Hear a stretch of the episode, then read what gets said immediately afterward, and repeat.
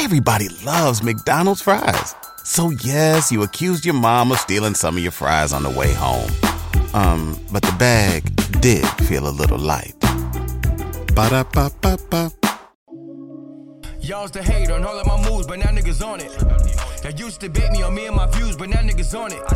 I used to tell them I'ma have me a show, but now niggas on it. Her homies on it. Your homies on it. Y'all used to hate on all of my moves, but now niggas on it. Y'all used to debate me on me and my views, but now niggas on it. I used to tell them I'ma me a show, but now niggas on it. Her homies on it. Your homies on it. Realest podcast. Realest podcast ever. We back. We on location, a very special, special location with some special friends. My absolute favorite episode we ever did uh, prior was it politics as usual? Was that we called that last time? I guess this is part two. Uh, we are at the local district office for Councilman Curtis Jones Jr. Uh, we are at 59th and Market in the heart of West Philadelphia. He used to be in Roxborough, where I was a resident for about 10 years. I used to drive past his office all the time. They had the exterminator next door, and it was the councilman's office right there. One stop shop. we also have our favorite state rep in the building, uh, State Rep Morgan Cephas, representing the 192nd District of Pennsylvania. Thank you. We are technically in the 192nd Legislative District as well, so just putting that out there. So why is his office in your district? What's going on here? Well, he's the local office. He's the local city council person. Okay. Yeah. So we have. Get a little closer to the mic. Oh, he's a uh, local There city council person. The yes. crazy part is I don't have headphones, but I knew. You know. But I Right, knew. right, right. You know I mean? Getting good at this. Yeah. He Producer um, skills. he has a larger district, so he represents what maybe 160,000. 152,000 people. Wait a minute. 153,000. 54 birth rate. Right, right. I represent roughly around sixty thousand. So each city council district repre- well has roughly about three or four state representatives in their district, but we're all collectively in the senatorial district and the congressional district. Got it. Got it. A lot, Okay. a lot that of makes big sense. words right there at the Yeah. end. All right, never mind. The Centennial District. What was it? the congressional, district. Congressional the District. There you senatorial go. You know. district. There's a lot of big words at the end. yes. Uh, yeah, real quick, you when you were in Roxborough, were you still overseeing? Are you still overseeing the same thing you were when you were in Roxborough? Absolutely. Okay. We went from Andorra to Market Street, Okay. uh, West Philly, North Philly, 24 from Lehigh. Okay. So it's eclectic. You have to be able to code switch. Oh yeah. When I go up Roxborough, I care about deer and antelope Yeah. playing. when I come down here, every 28 days, somebody gets shot. Right. Absolutely. Real realities. Yeah. So Absolutely. you got to be able to change. You got to up. walk a fine line. What? You Yeah. got to be schizophrenic. Yeah. Because when you up there, you get town and gown issues. Right. They care about people drinking too much and partying too hard. Down here, people are really in a sense of survival. Absolutely. Like every day, you know, I got to get on that L. Yeah, it's similar in a lot of our districts. I mean, a lot of our districts essentially is a microcosm of what's happening in Philly. We are a tale of two cities. Yeah. So in my district, I have homes up in Overbrook Farms and Green Hill that are selling for eight hundred I was gonna say a thousand. million. Right, right. But then down here where I represent, we have forty four percent of a poverty rate. So yeah, They even have negative net worth, meaning Right. it costs more to tear them down than Yeah. to keep them up. Oh, Goodness. Yeah. That's how you ever see like where houses just miss, like it just Yeah. they vanish. Right. Yeah. yeah, I lived on a block like that Yeah. uh, on Cecil Street. Uh, what was that the twenty one hundred block of Cecil Street, right off of Fifty Eighth and uh, Fifty Eighth and Woodland. Lived on a block like that. That when we moved on the block, it was probably like sixty percent houses, and then after a while, it was probably ten percent houses on that block. Yeah. Over time, the houses Like you'll would see a row home just like it just Yep. like like dandelion. Yeah. Just turn, turn into a cookout spot. Yeah. yeah. Little baby shower, baby gender reveal. Put a banner up between the two houses. Graduation party. Graduation party. Exactly. Yeah. community community gathering space. is what we exactly. call them. Yeah, that's exactly what it become. So we're here today to talk about a number of different things. Y'all are our favorite people, our favorite guests. We're in constant communication with y'all for a number of reasons, uh, both pertinent and non-pertinent. We- Yeah. We, we, talk a lot. Uh, we've become family over the got last budget. few We love y'all. You know what I'm saying? yeah. Uh, so we got a few different things on the docket. Uh, you know, I'm in no rush to get out of here. We can go as fast or as slow as y'all want to, but I want to make sure that we hit everything and that we talk about everything that is going on. uh, both politically, community, communal wise, Philadelphia, national politics. I just want to hit everything because it's time for a refresh. Because we've talked to so many different people in recent times, but it's more so like very specific to like different disciplines. Business bar and lounge business restaurant business artists uh, Sports betting, sports betting everything, yeah, all types of different stuff. But uh we gotta have the we gotta talk about the political and the city based stuff today Morgan has notes, so it's about to get, it's, it's about to turn. she did research Yeah. i didn't give her any I topics never So know wait, what you're going to want to talk about. you gotta be ready. You gotta be ready to talk about Elon Musk and his purchase all the way to the pothole up the street. So Hey, no, that's real. that's what it is I so, would, honestly, that's one thing in my life I wish I was a little bit better at was note taking. My mother was big on because my mother was always in school, so she was real big on taking notes and always having your notes to go. Like she, I'm talking about like at 47, 48 years old, Yeah. would go Vigorous and get notes. go and get like college notes out to go back over something. And I, I was like me when it came to testing, I would just like I hear it and I'll go take the test. Right. And I'd get like an 82, and that's great. Right I'm good with that. like imagine if you could take notes 82 with no notes is, is with it. And that's kind of how it was. I just never was a. I don't even know how to take notes. That's the craziest part. You know, there's a skill to taking notes. absolutely I do, I do. Um, it helps me to remember things. Like as you're taking notes, as you're talking through what topics you're discussing. Honestly, you're in, in a weird way though, that's how I became like how people like. How do you remember all these lyrics? How do you remember all these numbers? I do it because I I'm not writing it down. right You know, and- but I wish I was that. you got like, like, you have a callback memory her notes have arrows. Like if if I if, if they ask this, come down here and Yeah. like. I'm, I'm like I, I'm, she got arrows on her notes. and i'm like I, I'm i'm just be prepared. I'm not good off the cusp. I like the right thing. I'm gonna get. I'm gonna shoot you some bell. I'm like your mom and like Morgan in that regard. I'm No, a, you are. I'm a You definitely- vigorous note taker. Like, and um, you know, over the years, it's benefited me because I can literally like. I, this is like my my Bible here. Like Mm-hmm. my my notes in my iPhone. Like I take all my notes in there, segmented by category, topic, whatever, whatever, so I could put a keyword in, go back to it, find stuff, um, and it's really helped me out. And I developed that um, in college. High school, I was a terrible note taker. College, I became a really good, strong note taker. And I remember we had this. I had a journalism class, and um, we had to write something called an ethnography, which is basically like a, a semester long paper about one particular topic or subset or a subculture of people. And I had to write this paper, and I chose skateboarding culture at the time when I was in college. And I literally shadowed somebody that uh, a guy named Brax. I know Dan probably know him. That owned a skateboard shop in West Philly, uh, 36 and Market. Owned a skateboard shop. Um, he was friends with Stevie Williams, who's fr- owns DGK and AYC and all of that. One of the biggest skateboarders in the world from Philadelphia, from North Philadelphia. And um, I shadowed him my entire semester. And from every time I would go meet with him, vigorous notes, notes, notes, notes, notes, notes. And I remember I had an assignment that I had to turn in, and it was like an outline. And I came and I did like an outline with the notes, and then I also did like in uh, like a prose form or whatever like that. And my teacher, my my semester, You went to Central, right? That's why you got to be prepared when you come here. and, my, and I turned in my assignment and I told the professor, I said, hey, I didn't know if I w- like I was unclear on the instructions. I didn't know if I needed to do this in note form or in prose form, so I did both. And she said, I found my overachiever and hugged me. And literally, she ended up getting uh, that paper that I wrote. I got the highest score in the class, and I ended up getting published in the Lehigh Valley. You got better than the 82? Yes, I got like a 97 or something like that. And I got published um, in the Lehigh Valley something journal or whatever the heck it was. I got my paper published. So I went to Overbrook. We don't have no notes. I went to Saul. We didn't have paper. you when, got you, when, you, good. when you went to Brook, your notes was probably bring your knife. well, it was that and what year did you graduate from Brook? But you got great one-liners, and that's where the dozens comes in Yeah, from well, we used to talk stuff Yeah. to and from school. The dozens. I was Yeah, watching Good Times the other day, so I know what that means. You could fight all you want if you couldn't take that roasting. You was you was sent home. Yeah. And so that did help me in politics. Like I do not let my opponent get one up on me. Like what? Your mom? Right. I talk about your mother. Like, for real. what? Your mom? Yeah, mama. Oh, that's funny. Come for him.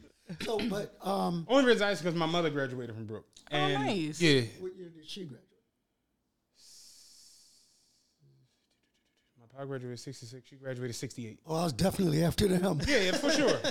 But I remember she was saying how like the, the thing had gotten so bad at Brook that they had to close the something hallway. You know? So, two things happened at O- Overbrook. We had so many kids. You had two shifts. You had a seven to twelve and a twelve to five. I hated that. Uh-huh. And then, environmentally, they closed the fourth and the fifth floor because of asbestos test. The other. That's why we're trying to save Overbrook. Absolutely. As we, We won't get reelected if we don't. hell no, the alumni is strong. They You are. you say trying to save Overbrook like it's about to be like It's on the chopping block. Well, um, during the That's like a staple. Wilt Chamberlain. yeah, but when you go from a thousand kids to four hundred kids, right. Oh, that's a problem. Yeah, That's you a gotta, bad- you gotta that's a keep the lights on, heat the Right. building, and you don't ever. When I went to Overbrook, it was like a thing. Right. Like you ran track, you sung, you you were a Uh, uh, Played you were a- basketball? you were a student. You were a were student. s- Student. right. Now it's like a you know, damn, I got sentenced to Overbrook, and I we can't have that. Right. And Yeah. so we're reinventing Overbrook by bringing back the trades. Absolutely. There was wood shop, there was electric shop, there was auto shop. Ain't none of them shops. Yeah. Yeah. So we have It's to almost like it. We're- this I, and we didn't even plan to start here, but let- I love that we since started here, because we don't really talk schools much on this show. Yeah. You know, just on the stream. Do you feel like the influx of like charter schools and everything like that has like hurt the public school system so because you like you you the kids are going elsewhere? So we we talking real. This the realest pie show ever, right. Right. So if you listen to the school district and the unions, yes. Mm-hmm. If you listen to the parents, The who consumer. to send their kids to a school, The consumer. because they don't want them hurt. Yeah. Environment matters. Safety matters. Charter school is the best thing ever happened to them. Got it. Right. So those are two different Right. things. But yes, if for every student that goes to a charter school, that's a slot that ain't paid for At a public school. Right. Right. But I do think it's a false narrative when they say public versus charter. One, they're offering different things, but it's all coming from the same pot of money. So as we're not investing in our public school system, we're not adequately investing in our charter school system either. But to the councilman's point, the parents are the consumer. So they are inevitably choosing. 70% of the kids in my district go outside of public school of the public school system so that to attend some school. sort of uh, private, parochial. Absolutely. Some Some, are school. sending them across the county line to Friends Central. I mean, they're looking for adequate options. You you know one thing I noticed driving the bus, and I don't even know if it's something I should have noticed. I just it's me. I pay attention to things. You're gonna know exactly what I'm talking about. Being up in Roxborough, when you drive the nine and the 27 in the morning, going north, like going towards Plymouth Meeting Mall or going towards Andorra, it's all black kids going to Saul and going to Roxborough. Yeah. Then when you're coming down, like going south on the nine or 27, it's all white kids going to Roman Catholic, going downtown to Friend Select. It's it's wild the dynamic and how. But the thing is, like, it's not even a new phenomenon. If you think about while we were growing up, we literally had to travel an hour to get to Central Yeah, because literally. Overbrook was not an option for our families, and we couldn't afford to send kids to Friends. So, like, you had to travel how far to go to Saul because that Uh, school and two them. buses. Uh, the the, the 65, 60, Straight the- bridge, right? 65 and the 27. Yeah, I remember when I was making my decision for uh for, for high school. I went to Andrew Hamilton uh, Middle School. They had a magnet program there, 57 Miss Spruce, and um and going there, you know, I was MG the whole nine and all of that. But I basically had my pick of the litter because my grades were so high. I didn't have to test into nowhere. Could have went to Central. Could have went to Masterman. Whatever. My mom's only requirement was that you, you're a young man. You figuring your life out. You very smart. You know what you want to do. The only thing you can't do is go to a school with Bartram at the end or That, beginner. that was my mom. That's the only. This, that's the only thing that you can't do. You What- can't I'm gonna tell you what with it was because. I went to Pepper for middle school, right? So we was down bad. You know what I'm saying? I went to Pepper. you know what I'm saying? shit. And the first first two years of middle school, I went to Spruce Hill, which was a Christian academy on uh, 42nd in Baltimore. And my mom sat me down, was like, "Look, you know, next year." She was frustrated with the school, you know, whatever, whatever. I think money just got low, but they was like, they was like, "Next year, your sister's going to Penrose, you're going to Pepper." I'm like, "All right, cool, whatever." And I'm like, "It's you know, it's the neighborhood school, everybody go there." So I remember my first day wa- walking into Pepper, and I'm just like we, we're dead. We got to something's got to be wrong. Like this is That's some ridiculous. sort of economic crisis Right. y'all not telling me about. So of course, you know, you you fall in line wherever you at. So now I'm running around with a bunch of young boys from Larchwood and Pasco, and we getting into stupid things, and we wound up getting into some nonsense in the school, and almost got you know kicked out of there. Yeah. And my mom was just like, "Yeah, you're definitely not going to Bartram." And same same type Jones. So it's like, all right, you know, woo woo woo, whatever. I got into. It was a couple schools I got into. FLC was one of them. I felt good. See what's good around that Uh, time. my grades, you know, my, my mom like she ain't play eighty two. Yeah. So eighty two is a a B. you know what I'm saying? But Solid. solid B, straight down the joint. But I got into FLC. I I can't. I know saw FLC. This is Broad Diddy, ladies Broad and Diddy. gentlemen. you know what I'm 215. Yeah, you know it. But um, yeah, I wound up going to Saul, and um, you know, it was eye opening, like going Yeah. there because now I'm around like white kids, and I never really experienced it. Even at Yeah. Spruce Hill, it would be like two or three, but it was a lot of like Indians, Yeah. you know, Asian, like it was a lot of different cultures. But I Yeah. never went to a place that was like a lot of white kids, and just seeing how they like they they fool us into believing that we're like demonic and trouble, and it's just like they're way wilder Yeah, than they they wild. yeah, they're wild, wild. Anything we got. So it was cool, it was decent, but my mom was on the same type of joint. Like, you're not going to like main building. Yeah, you can so, forget so that. I ended up going to, so I picked Central. That was my first pick. I picked Central for a number of different reasons. I picked Central, and I'm Real literally quick, yeah. is Central a public school? Yes. Because I don't want to speak wrong. Mm-hmm. Okay. Is Masterman? Yes. Yes. Okay. Yep. So I picked Central, and at the time we are living for, like I said, my freshman year we living at 58th and, and Woodland. So I'm taking the what is that? The 11. I'm taking the 11 to Broaden out to uh, to 15th Street to the Broadway line to Broad and Olney, and then I got to walk. Because Central's like behind Girls High. Yeah, I gotta walk three blocks or whatever, long blocks to get to school or whatever the Long case may dip be. blocks. Yeah. Yeah, yeah. um, and then uh, then after that, when we move further up in Southwest, I'm at 66 in Doro. I gotta walk four blocks, get the 36, take the 36 to 15th Street, boom, boom, repeat the process. So yeah, I wonder if it's like that for kids now. The way, like, it, for us, it used to be like an adventure when you got out of school, like getting home. Oh my God, Fif- 15th Street was the club. Dog.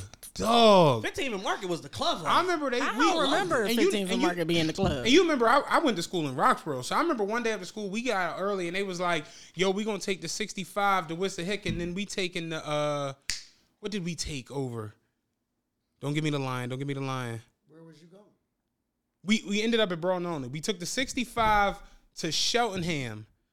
I can't remember what we got on, but we went to Broad and Olney. Okay. And I remember my first time seeing that, and I was just like, "This is insane! like y'all do this every The day." McDonald's. Dog. The little fake Jamaican spot on the Golden Crest dog. What was the little what, little burger place? Dollar Burgers. This was the seventies. We went to school in the late 90s. Castle. Oh, White, White Castle. Castle. Yeah. Yes. Yeah, yeah, all right, all right. still there. when we went to Central, the White Castle was still there. Yeah. White Castle. Let me get 33. Uh, 33 burgers. That'd be eight 33, dollars. 33 burgers. Eight dollars. But essentially, what you all are talking about is the fundamental conversation about education. It shouldn't be that we're traveling this far, or kids should be traveling this far. It should be an adequate opportunity in every single zip code. You know what's wild about that? She just said you. Pe- most people, when it comes to their jobs, don't want to travel 25 minutes for work. Nah, but you're make your kids travel, Kids travel hour two hours to go to school. to go to school. Ain't You that gonna get a good education. Yeah. You gonna Get get on up at this- five in the morning. Yeah, get on this plane. So everybody at college bound. When we took those trades out of school, you limited the options of what Yeah. either you were brilliant and on your way to be a lawyer or a doctor, or poverty. Right. Yeah. And those are false choices that a contractor can make a hundred grand Easy. easy. Without the student loan debt. Yep. There, there's a friend of mine that I have that works for PECO. He's in a separate thing with PECO. And he keeps telling me about like, cause we were talking about trades on the podcast, and he hit me up and was like, "Bro, you hit the head on on." The, he said you hit the uh you hit the nail on the head. He said there's a movement right now where people are electing to not go to college, and it's being led by young white men. And he's like, "Why? Because they are identifying these trades where you come out as an apprentice making seventy thousand, and then your second year you're making one thirty seven, and then your third year you're making one eighty. And he specifically showed me a program at PECO that's like that, where it's like you driving the trucks and this, this, that, and the third. And he has people in his department making three hundred and thirty thousand dollars a year that don't have a college education. So here's the scary thing. Places like Pepsi are now saying, I want, I don't need a general college graduate. I need a specific person that can take and test the pHA of water so that my Coke or Pepsi tastes the same all the time. Mm-hmm. And I'll send them to school. You used to be driving a forklift. No, No. you don't have to do that anymore. Would you take this biology class? I want you to understand how to If you went on a road trip and you didn't stop for a Big Mac or drop a crispy fry between the car seats or use your McDonald's bag as a placemat, then that wasn't a road trip. It was just a really long drive. Ba-da-ba-ba-ba. At participating McDonald's. to test water. And to the degree that that function needs an educated person, that's what I want you trained on. Now, if you choose to go further, fine. Yeah. But it's specifically for the trade that pays. When I went to college, one of my professors, uh, Dr. Jim Kinney, he's one of the mo- most impactful people I ever met in my life. He was my he was my marketing pr- uh, professor, and he was the head of the marketing department. And he was telling us back in 03, 04, 05, 06, specialization is the is going to open the world up. You either got to be very educated in a lot of different stuff to be able to be a chameleon and move into different spaces, or be so dialed into one specific thing that they have to pay you whatever you ask for. You know how many broke lawyers I know? The last thing in the world we need are more lawyers. the last thing. Don't tell Can't that to kids. Plumber. Can't find a plumber. Right. I was having a conversation the other day about lawyers at the Sixer game, and I was like, "Do you think plaintiff lawyers get respect?" He, he like, "Hell no!" It was like, "You see them, the the John Morgan, like they be having to Can somebody tell him the way he's using He's John using is it so awfully wrong? Yeah, it's terribly wrong. so wrong. But it's like you know, doing that back of the bus. You know what Yeah. I'm saying? Uh, you know, ambulance chasing. Yeah, And- ambulance, exactly. yeah. Yeah, that ain't it. And all of the smart attorneys that I know are transitioning into injury cases, catastrophic injury, specialized type of stuff to where it's like I only want to work on this. Like they're taking their careers into their own hands and they're being financially rewarded for doing so. But people that are just like a some type of general Generalist. counsel, that ain't it. Yeah. Totally broke. Yeah, the, the the the student loan game. You know, Aw, man. you'd be here for two day, three days. Uh, They, How they- about my boy Biden's gonna that's what they get rid of said. your Y'all can't Oh, yeah. acknowledge him for that. I had I mean listen, Y'all been I mean, they dragging said Joe no, Biden. no. We don't drag Joe. Y'all be dragging Joe drag him. I Biden. drag We don't drag. I drag. Y'all drag, drag Joe him. for his nonsense. you know what? You know what? The thing I'm maddest at Joe about in general, the infrastructure money got cut to everybody at the same time, and I can't get nowhere. yeah, the, the, That's the- why I'm mad. The road work and the, It's it's, it's, crazy. insanity at this point. That just took an hour and a half to get here from Valley Forge. Yeah, like it, it's it's But that's the new reason why you mad at Joe Biden. That's among other. That's it's risen to the top.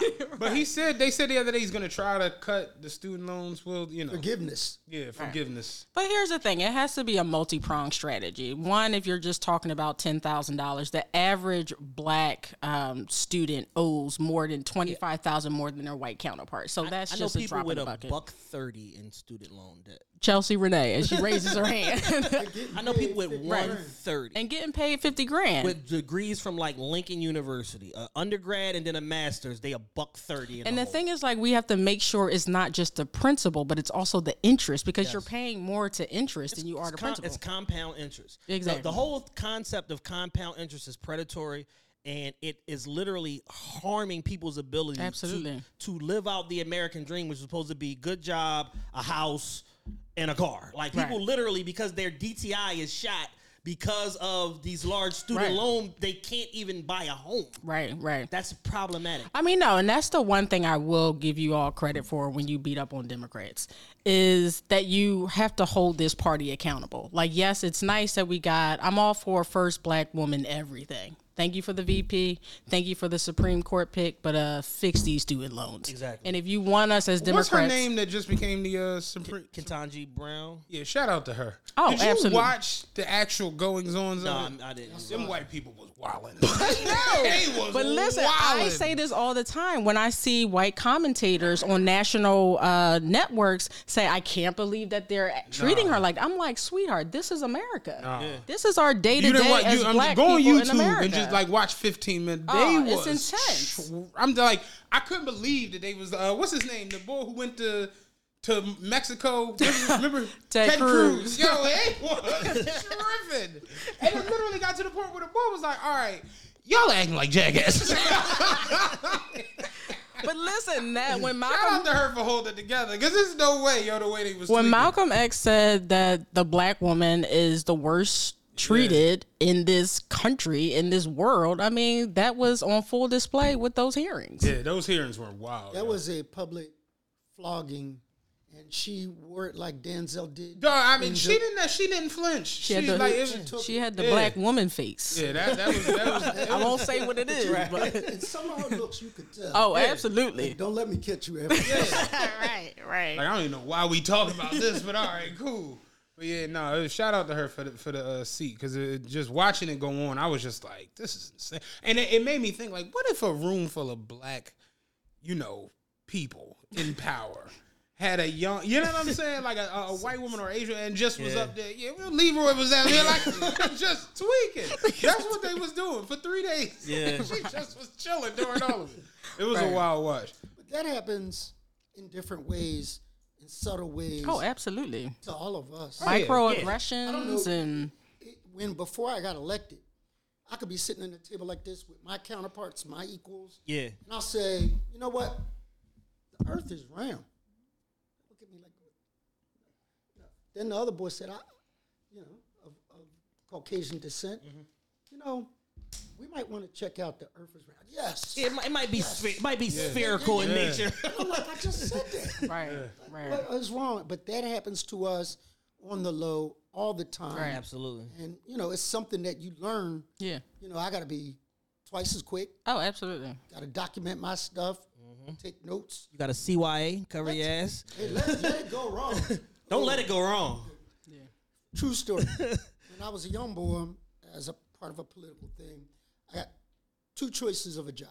One to run the Minority Business Enterprise Council that gives out contracts to black folks, Okay. or director of the airport. Said, Damn.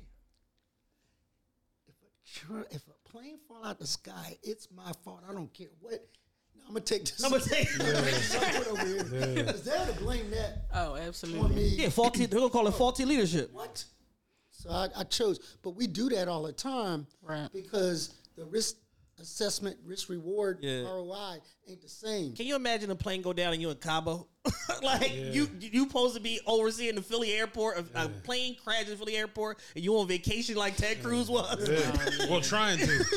Ted didn't even get there. Ted was trying to bounce, and they was like, "Where are you going?" On, I've been playing this. Yeah, Oh, this real- before COVID. Yeah, been, I've been playing this. They I like, mean, we nah, just saw you on Travelocity yesterday. yeah. Listen, that's our reality every day up in Harrisburg. We, I am one of ten black women in a legislator of legislature of 253 men and women. Wow. And what it looks like in our space is they don't allow you to speak, or they remove you from committees, or you can't. We have never gotten a bill heard as Democrats, so that's the the aggressions that we. Can I ask you a question? I don't know if anyone's ever asked you this. Do you do you like being a state representative? It definitely has its good days and its bad days, like any job. I think um, I was telling you uh, one time when I was, I think it was the interview when we were up here before. You were asking me, well, you know, what's so difficult for you right now? COVID nineteen was probably the worst time of being unelected because a lot of stuff just was really out of our control. Um, so unemployment compensation literally got threats to my office about not being able to communicate with people, but it was completely. I mean, I'm not the administration. I'm not up in Harrisburg, Right, so I can't really deliver that. But then seeing businesses close because they weren't getting their PPP or PUA or any type of you know funding or anything like that. So it's those times that are like the most difficult when you just can't do something for someone because you like you really care.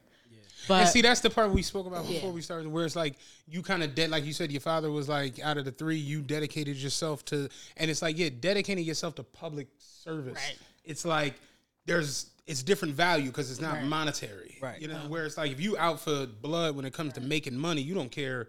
You know, you doing all kinds of flim flams. Exactly. So it's like you have to genuinely care about your people, your neighborhood, your district. You know, so it's like, like you said, ups and downs. Me, I know I probably couldn't do it just Right. because I. But you do have, um, I mean, you do have your your great times being in that space. So one of the things I was able to do that is like one of my shining moments was, you know, we didn't have a magnet school in our area when we were growing up. Working with Jones, we got the very first special admit school, Science Leadership Academy, Beeber, into the old Beeber Middle School. So it's like you know rewards like that, being able to leave a legacy and transform lives in that way, that really makes it you know. No, that's decent. So for me, I know you like it. Oh, he's I listen. when we when I walked in and I saw all the photos in the hallway, right? To myself, I'm like, he gonna come out here and start talking about these. Sure enough, he's like, come on, you, need to know who this is. You know who this is, don't you? Listen, you will not marry. yeah, this is Mary Barron right here. when you That's see chocolate thunder. Apollo Creed. Got them all.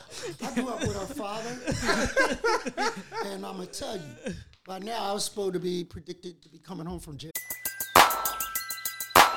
Who needs an alarm in the morning when McDonald's has sausage, egg, and cheese McGriddles and a breakfast cutoff? Ba da ba ba ba. Right now, Okay. So for me, I'm living a dream. Oh. So you know, for a guy like me to be able to go out every day and make a difference, whether it's a little difference or a big difference, difference, yeah. You know, I I, I wrote a bill that created oversight uh, commission for police. I used to drive while black, Yeah. so they used to stop me, man. You know, I just knew what to do. Yeah. Get up against the wall, and so now to be in a position to have effect over my environment, right. Yeah, that's, that's dope. It's like being able to just transform where you come from instead of you know going down to South Florida and just kind Oh, of here we giving go. up. We- well, Shot, shit, shots fired. Shots fired. Yeah, I'm gonna give out some turkeys. for a you know what I'm saying? We'll get some book bags out. Book bags, some, turkeys, some number couple, two couple pistols. tricycles. I'll be good now. Let me know if y'all need a partner. no, no, that's real. The um, but no, I I- I just wonder that because it's like you know there there there has to be something inside because you you know you might not. And I remember Kev, shout out him. He said it was like when you are for the the the people, you can't really monetize public service. You know what I mean? And that's where like You just got to be about it. people fall by the wayside with the nonsense. Or you but can it's go to just like- jail. yeah, that's what I'm saying. Morris. I was trying to be nice about it. Sen- Senator Hughes said to me when I first got elected, he said, so I said, how's it going to be? Like, they're going to give me the keys to the vote or the secret codes to the problems? He said, no. He said, it's the easiest job in the world if you don't care about people. It's going to be the hardest job you ever did if you do. Yeah. And that, I was like, you got to be kidding me. But he was right. Yeah. First day when we got sworn in, there was a oh, group Oh, of people sitting out in front of my office eating the fried chicken, listening to the music.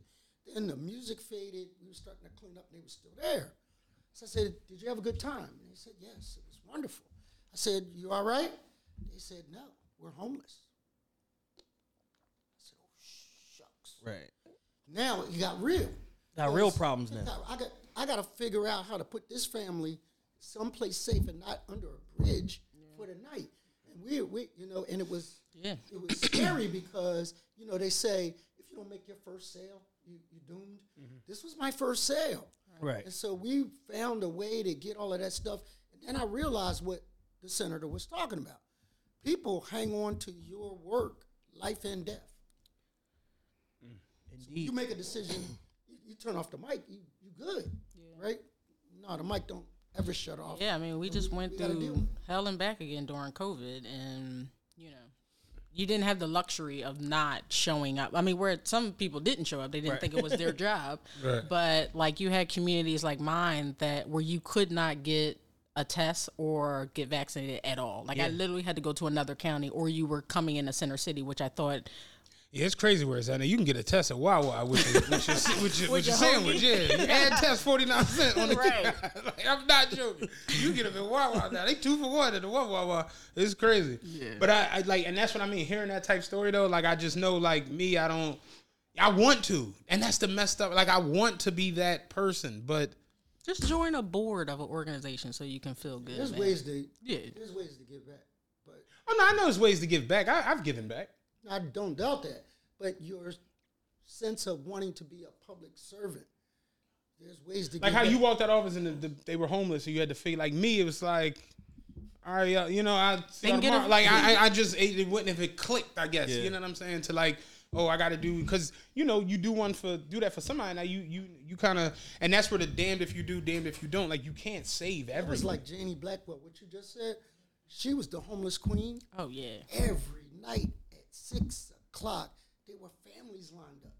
I didn't want to be that guy either. Right. You know what I mean? Because that's all you do. Right. Yeah. Right. Yeah, I always think the the goal of this exercise is not to continue to still give out the turkey or the bike. It's really to get people to self sufficiency. Yeah, we had a whole joint uh, with uh, who was it was on the show with us? Uh, Kyrie. When Yeah. we had to break down how the turkey is completely. It's a burden. useless. The It's a turkey is a burden. Burden. It takes a half a day to cook. If I'm standing in line for a turkey, I'm still giving out turkeys. I gotta hear this. Say he was basically saying how it, it the giving people a turkey for Thanksgiving is a is a 22 pound 12 hour burden because if I'm in line for a turkey, I probably don't have money for the sides, and I might not have a stove to Cook the turkey. the turkey. And I should have started yesterday on the turkey. Most people cook it overnight. I don't know if you're familiar with that. My mom did. you know, seriously, that's Slow roasted. Slow roasted. You know. Well, people have actually been asking for different things. I got, you know, do you have lamb? Do you have duck? Do you have beef? Oh, y'all got some some, uh, some got some spicy. y'all got some y'all, y'all got some spicy constituents. no, baby, y'all got no quarter and when you come with the turkey, best believe you better come with them sides. So, yeah. Random, you mean I logged into Instagram today. They frying, deep frying lamb chops. I say I gotta log out. Yeah, we just gonna, we just gonna, we just gonna, we gonna smoke. We gonna smoke all the flavor out of the lamb. We're gonna absolutely annihilate all the flavor in the lamb. Yeah, but just sound good to me. The councilman is a pretty good cook, actually. Yeah, that's hilarious.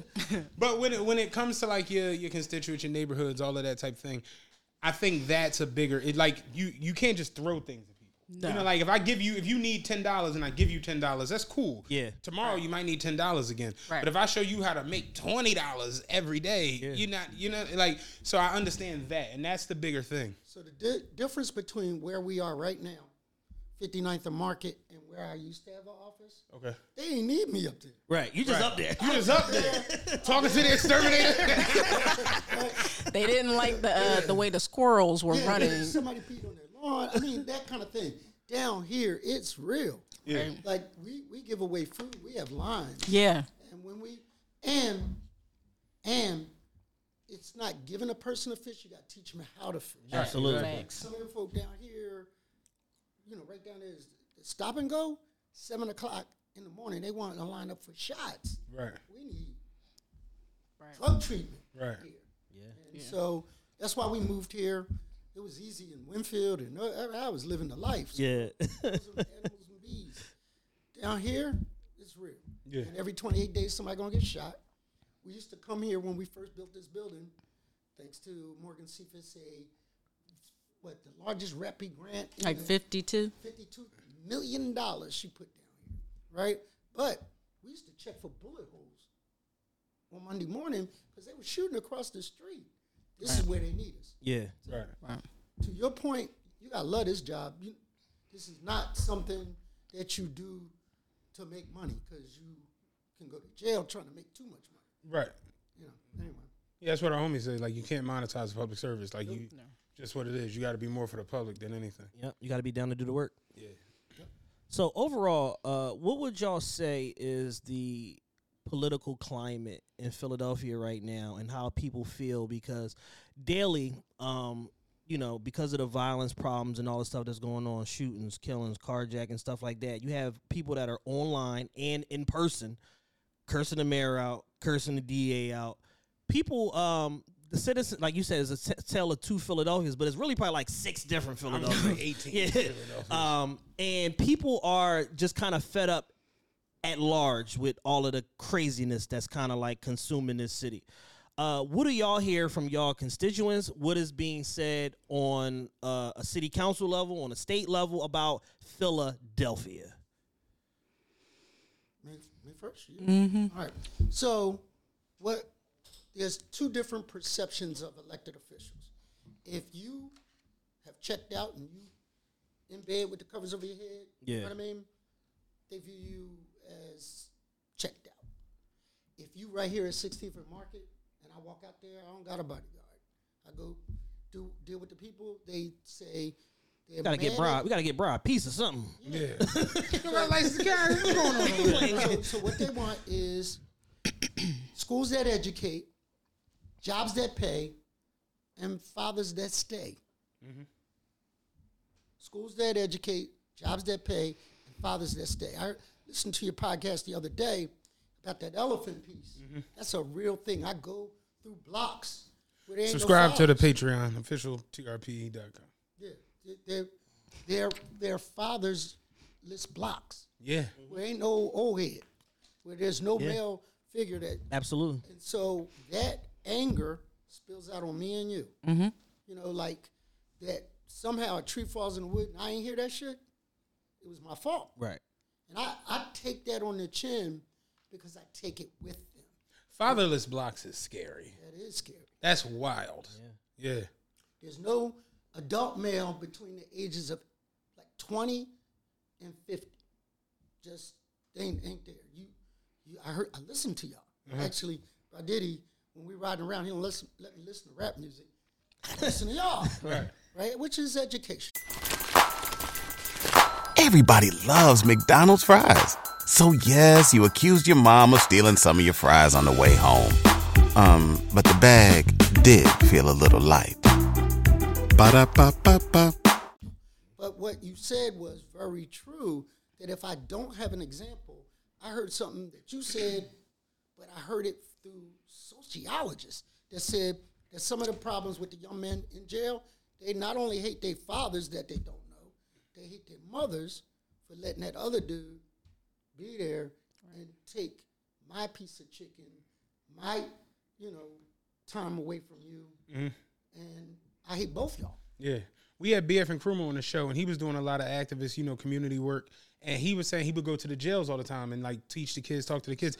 And he said he was like, you go to the jail, and you know, you got kids in there with two murders, three murders, four murders under their belt. They fighting three and four homicides, and you think that this kid is just like completely mentally like cast away. But he was like, you walk in the room and you start talking to him like a grown man, young boy fall right in line and become a kid again.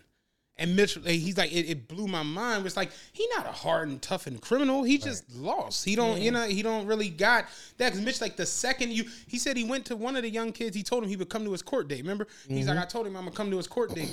So Mitchell, he's like, I walked into the courtroom, whatever, waved and sat down. Said, Young boy broke down crying. He was like, What's wrong with you? He was like, Nobody ever kept their word. Like I said, it was like, so he was like, No, like I really made it a thing to make sure I was there for him. Like, and he was like, Yeah, like these kids really, like a lot of them just don't. So me hearing five, like, and we were just talking the other day on the Patreon, like having a discussion. We were having a conversation about them killing one of the largest elephants in Botswana. Yes, and I've heard that story And the scientist was saying how Right. killing the elder elephants affect the younger elephants because it leads to aggression problems, their interaction with humans, and all these different things. And to hear fatherless blocks is like, yeah, the, the whole terrain Yeah, is you got a you got a total lack of leadership. total lack, you know. And these boys sometimes find old, like when I was coming up, old head meant you were in your twenties. You really wasn't from the gang no more, mm-hmm. but you Right. hung out and you were still keeping it real. Right. You gave us guidance, like y'all go ahead home. No, don't do that. Or come on, I'm gonna show you how to do that. Then right now you got young boys teaching young boys. Yeah. And Yep. They're betraying the young boys, using them as crash dummies Right. to go do this. your time, job. Hello. this gun, Yep. And now all of a sudden you wake up and you in lockup for life. I can vividly remember a time we were about 15 and one of my homies he he had a gun was carrying it around whatever whatever and not not like he said old heads like you you hear old head and you think oh old head could be somebody was 23 Yeah. that's the crazy part Yeah, oh, he could be somebody four, five, six years older than you. But one of the one of the older dudes who was literally like seven, eight years older than us, he he like spotted it while we was at the park. And he was like, What was that, yo? And he was like, What you mean? Like key I'm saying, just case you he he took it from him. It was like, You tripping. You not Yeah. getting this back.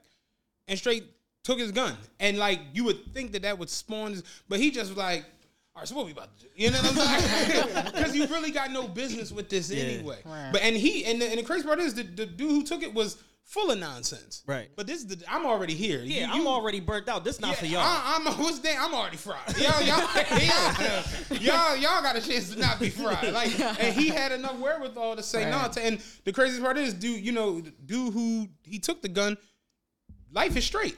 Yeah. No nothing, got a nice life, good wife, everything. And it's like, what if you would have just kept that gun on you and got caught with that, or used that, or Yeah. you, Turnouts in life are little decisions just like that. It's little forks. series, little series- plastic forks. series of small different decisions that you make where you either going to compromise your integrity or do something that you're not prepared for the repercussions of that action and you're going to end up in jail for life or you're going to get shot or something stupid is going to happen to you that was totally avoidable Life changing.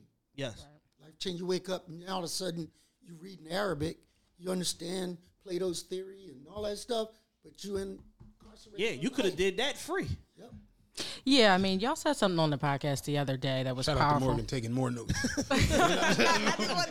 Morgan taking notes during the during the show. I love Morgan. y'all. That's funny. So y'all said something amazing on the podcast the other day. Y'all said that your research, your lack of resources shouldn't dictate your moral compass. Mm-hmm. absolutely And I think that is a conversation that we're not having a part of this gun discussion and this violence. It's we have program after program. We've funded organizations on the ground. We've created so many avenues for people to go down. It's the choice that they are making that is adding to the making- situation they're, that they're we're in. taking the choice of the low hanging fruit, which is I'm gonna get a gun, I'm gonna rob this, I'm gonna do that, I'm gonna home invade this, da da da da da.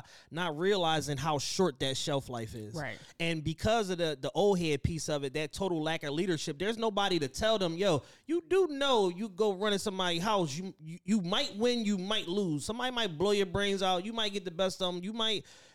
Get whatever you're trying to get from this, but what about the next house and the next? Like, Like, yo, do it- eventually, that catches up to you. Doing home invasions makes you the running back of the streets. Like you might have two seasons at the top. Yeah. that's just real. That's just how you don't have longevity in this. It, no one does. You're gonna go down. Yeah, you you know Jay Z says that you know chains is cool to cop, but more important is lawyer fees because that part of and that's the again the old heads. You're not keeping it real with these young boys. Yeah, it's cool to go you know sell coke and do whatever. You get a bust down rollie or whatever, but you do understand you going Yeah. in the next two years. Yeah, you're Part going. of the game. It's part of the game. You and then you get in there. Now you're telling, and now that's it's I had, a, just co- I had a conversation with, with my uh, with my, my uncle a couple years ago, and um, just randomly, we hadn't talked in a while, so we was we was catching up or whatever. We met up in person, we was talking, and he talked to somebody that he knows that's a federal agent. And they say, "Yo, it's two hundred and seventy two registered uh, paid informants in the city of Philadelphia. You going to jail." Like so, if you doing anything oh, illegal, you going because because there's probably a one in seven chance or something like that. That whoever you Dog, dealing with, not- whether you buying or selling, you dealing with I'm not tell you how crazy is. One of my one of my good friends I used to you know gamble with, having he went into the feds, and when he went through his federal case, they they told him like 83 percent of federal convictions come from informant Absolutely.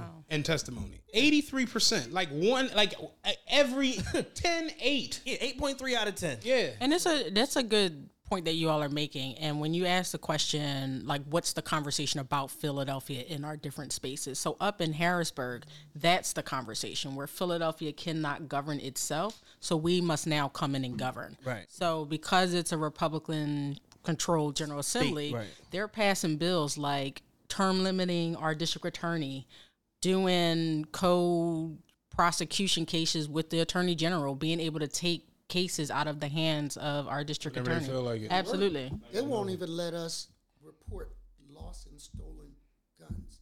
We wanted to make it mandatory. Right. We passed a law that said if you lose your your, your, your gun, just tell us. right. That's all. Tell us it's stolen so we can start looking for it. They said no, that infringes upon that individual's right to bear arms. I, whoa, whoa, wait a minute. If you lose a cell phone, you report it. Right. You get a car stolen, you say it. Right. But you can't tell. The NRA and gun lobbyists out there were so strict about keeping that. Wait, what? Hold on, hold on, hold on, hold on. Yeah, because I'm, I, So you lose a gun.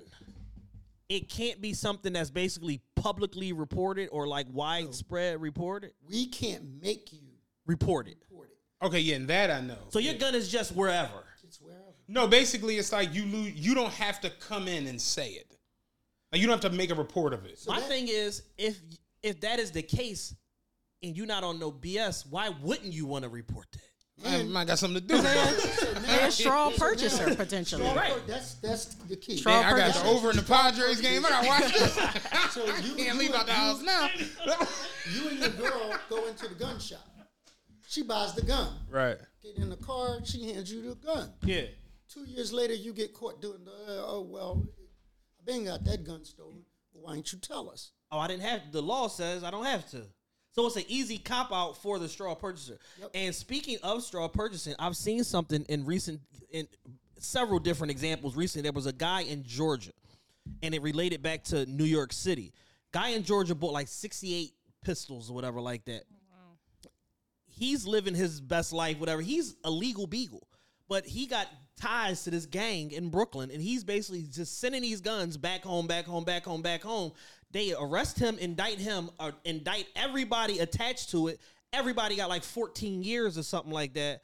And it's just like when we have examples like this that we know exist, how is it that there's a law where you aren't made to report the losing of a gun? In Harrisburg, it is a different universe. Yes. I got friendly Republicans. I, some of my best friends, I hang out with them. They're just conservative Democrats. Yeah, they're they're ju- really they're Manchins. But our Republicans are real Absolutely. Hardcore Trumponian Republicans. Republicans, and they view us as a aberration city. Right. And you're talking about I go hunting. That's a religion of mine. Yeah. You ain't taking my gun out of my dead hands. I mean, kind of stuff. And yeah, it's an AK forty seven. So what? It shoots thirty bullets. It's mine. Yeah. And and so Hey there, ever thought about what makes your heart beat a little faster? Oh, you mean like when you discover a new track that just speaks to you? Yeah, or finding a movie that you can't stop thinking about. Well, get ready to feel that excitement all over again because Amazon Prime is here to take your entertainment and shopping experience to the next level. Absolutely. Prime isn't just about getting your packages quicker. It's about diving into a world of endless possibilities, from the latest releases to exclusive content you won't find anywhere else. And don't even get me started on the music. Prime offers concert specials that will transport you right to the front row. It's like being at the hottest gigs without leaving your living room. I use Prime to tap in with some of my favorite artists' live shows from any and every genre of music. Trust me, Prime is a game changer. It's like having a personalized superstore and entertainment hub right at your fingertips. So why wait? Head over to amazon.com forward slash prime and start experiencing entertainment like never before. That mentality, and when you look at the stats, bro, more people have died in gun violence in Philly than all of the lynchings in the history of the United States. That's insanity. That's wild. You I mean, it's not as as as as crazy as it sounds. I can believe it. So you're safer in Afghanistan, Iraq, and now even Ukraine Ukraine. than the city of Philadelphia. Right.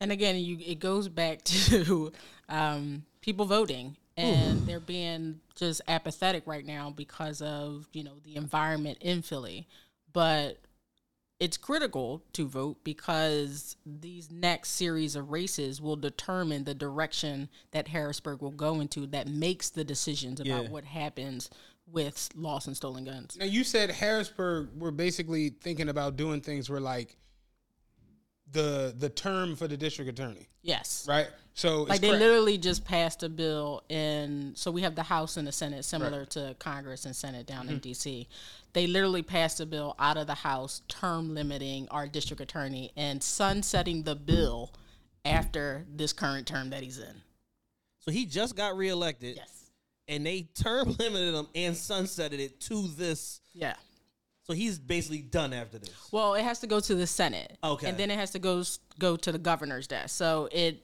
it What more are- than likely can go through the senate What are your the What are your thoughts? What are your honest thoughts on if it's going to pass or not? Oh, it has the potential to honestly pass, Mm-hmm. but our governor's going to veto it, and they don't have a super majority, which is two thirds vote. Yeah. Okay, okay. Yeah. So Krasner will probably get his whole term. Yes. Yeah, okay. President will be fine. Yeah, But it's the it's the idea that that is the type of environment that that's we're the de- conversation. Yes, that they want to govern Philadelphia from Harrisburg. And not to cut you off, uh, uh, Kurt, but what I, I want to get this thought out. It's almost like a situation where because Philadelphia is so different and di- and non-representational of the rest of the state, it's almost like the ninety-nine percent governing the one percent. That's our reality. And the economic reality is for every dollar you send to Harrisburg, you're only getting 73 cent back. We are the economic engine the of the. Commonwealth. We drive the Yeah. Absolutely. and they treat us like yeah, but out Philadelphia, the state doesn't matter. Absolutely. So yeah, it's Philadelphia, Alabama in between, and then it's Pittsburgh. Pittsburgh. like that's it.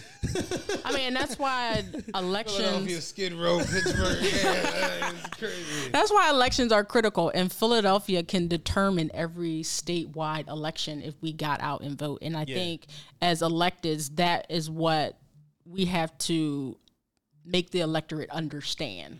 Is that we we have the potential to control who's the next governor, who is the U.S. senator, who is the lieutenant governor, and we have the ability to. So, like right now, I don't have an opponent, but all the can all the Democrats in Philly that don't have opponents, we now shift our focus to what's happening in Pennsylvania and other areas that have Republicans, so we Where can. Is that? Well, they, that's what they call. That's oh, what they. Call, place. so So when that's you, Wonderland. They got a White Castle. yeah, yeah. well, you call it Alabama. That's what we call it, yeah, Pennsylvania. But yeah, so I mean, we shift our focus as Democrats in the Southeast because we're majority, you know, progressive Yeah. and liberals, to flipping the House and seats that we could potentially take back, so we can then control the agenda up in Harrisburg that will, you know, address some of the Yeah. underlining issues as to why we're having all of this violence. locally, who's the next mayor? I'm not here for that conversation. Y'all can have it. I've I've heard uh, I've heard uh, Jeff Brown. I've heard Maria Sanchez. I heard Sanchez. Uh, I heard she's brilliant. I heard she's the one. Like I heard she was the golden child. Is what I was told. John Street might come back. You know, you know what I'm saying? Like, I heard uh Little Sharif, get little, little Sharif Street, throw him in the you know mix. what I'm I. I, don't. I'm like outside of uh, you know, those are the two names that I keep hearing. Um, Who's the mayor now? Kenny, Kenny. Here you go. Kenny. I mean, I mean, it's Michael Nutter. It's just always right there. he got the seal here from Michael Nutter. Oh yeah. I was at Rose Tattoo one night having You dinner. know who that is, don't you? Yeah, Michael Nutter. I was I was at Rose Tattoo one night in Callow Hill having dinner, and um, me. Mike Nutter came up and introduced himself to me. He was a super gentleman. He I don't particularly know Did you realize when Jamie Foxx got sworn in as the uh, DA on Michael Nutter was holding the Bible? yeah, yeah. Law-abiding citizen. Law abiding citizen. There you go. But I've, I've heard the name Sanchez. I didn't. Jeff Brown is not. ShopRite, Jeff. ShopRite, Jeff. Yes, oh, Jeff. Jeff he running for me. The gonna one run that's- for. You gonna get sawed on the campaign? Everybody, egg rolls. I didn't know Jeff Brown was right. yeah, Jeff Brown running. Brown got, Brown, hey, Brown got this in the back. no pun intended. It's over. Y'all can back it up. I know Jeff Brown. So it was funny during the pandemic. He was giving away groceries. yeah. Hot bar. I said the hot bar about it. During the pandemic, he was giving away groceries. It must have been 50, 50 pastors standing there getting those Yeah. certificates. I walk by, they ain't know me. They, that's Jeff Brown. Yeah. Because he's in every. He's a celebrity. What's crazy is you, you it's, it's so funny now that you're saying this because I rode past a ShopRite the other day and there's a gigantic like poster of him. it's new. Yeah, It's so and, new. and I, and I was thinking to myself like, yo, I, I went decades not seeing Jeff Brown. Now I can't escape. Now the he's there and it's like, yeah, Jeff Brown might be right. Yeah, yeah, all right. Yeah, he running for mayor. Yeah. So, uh, what is Morgan? Don't want none of this. Uh, Morgan Ain't don't no notes. Ain't nothing there. I didn't have a section Yeah, on Philly mayor. So you tell us who's the next mayor? So if I was handicapping horses, we was at the racetrack. Yeah. So you got Jeff Brown, he's in the pole position. Right.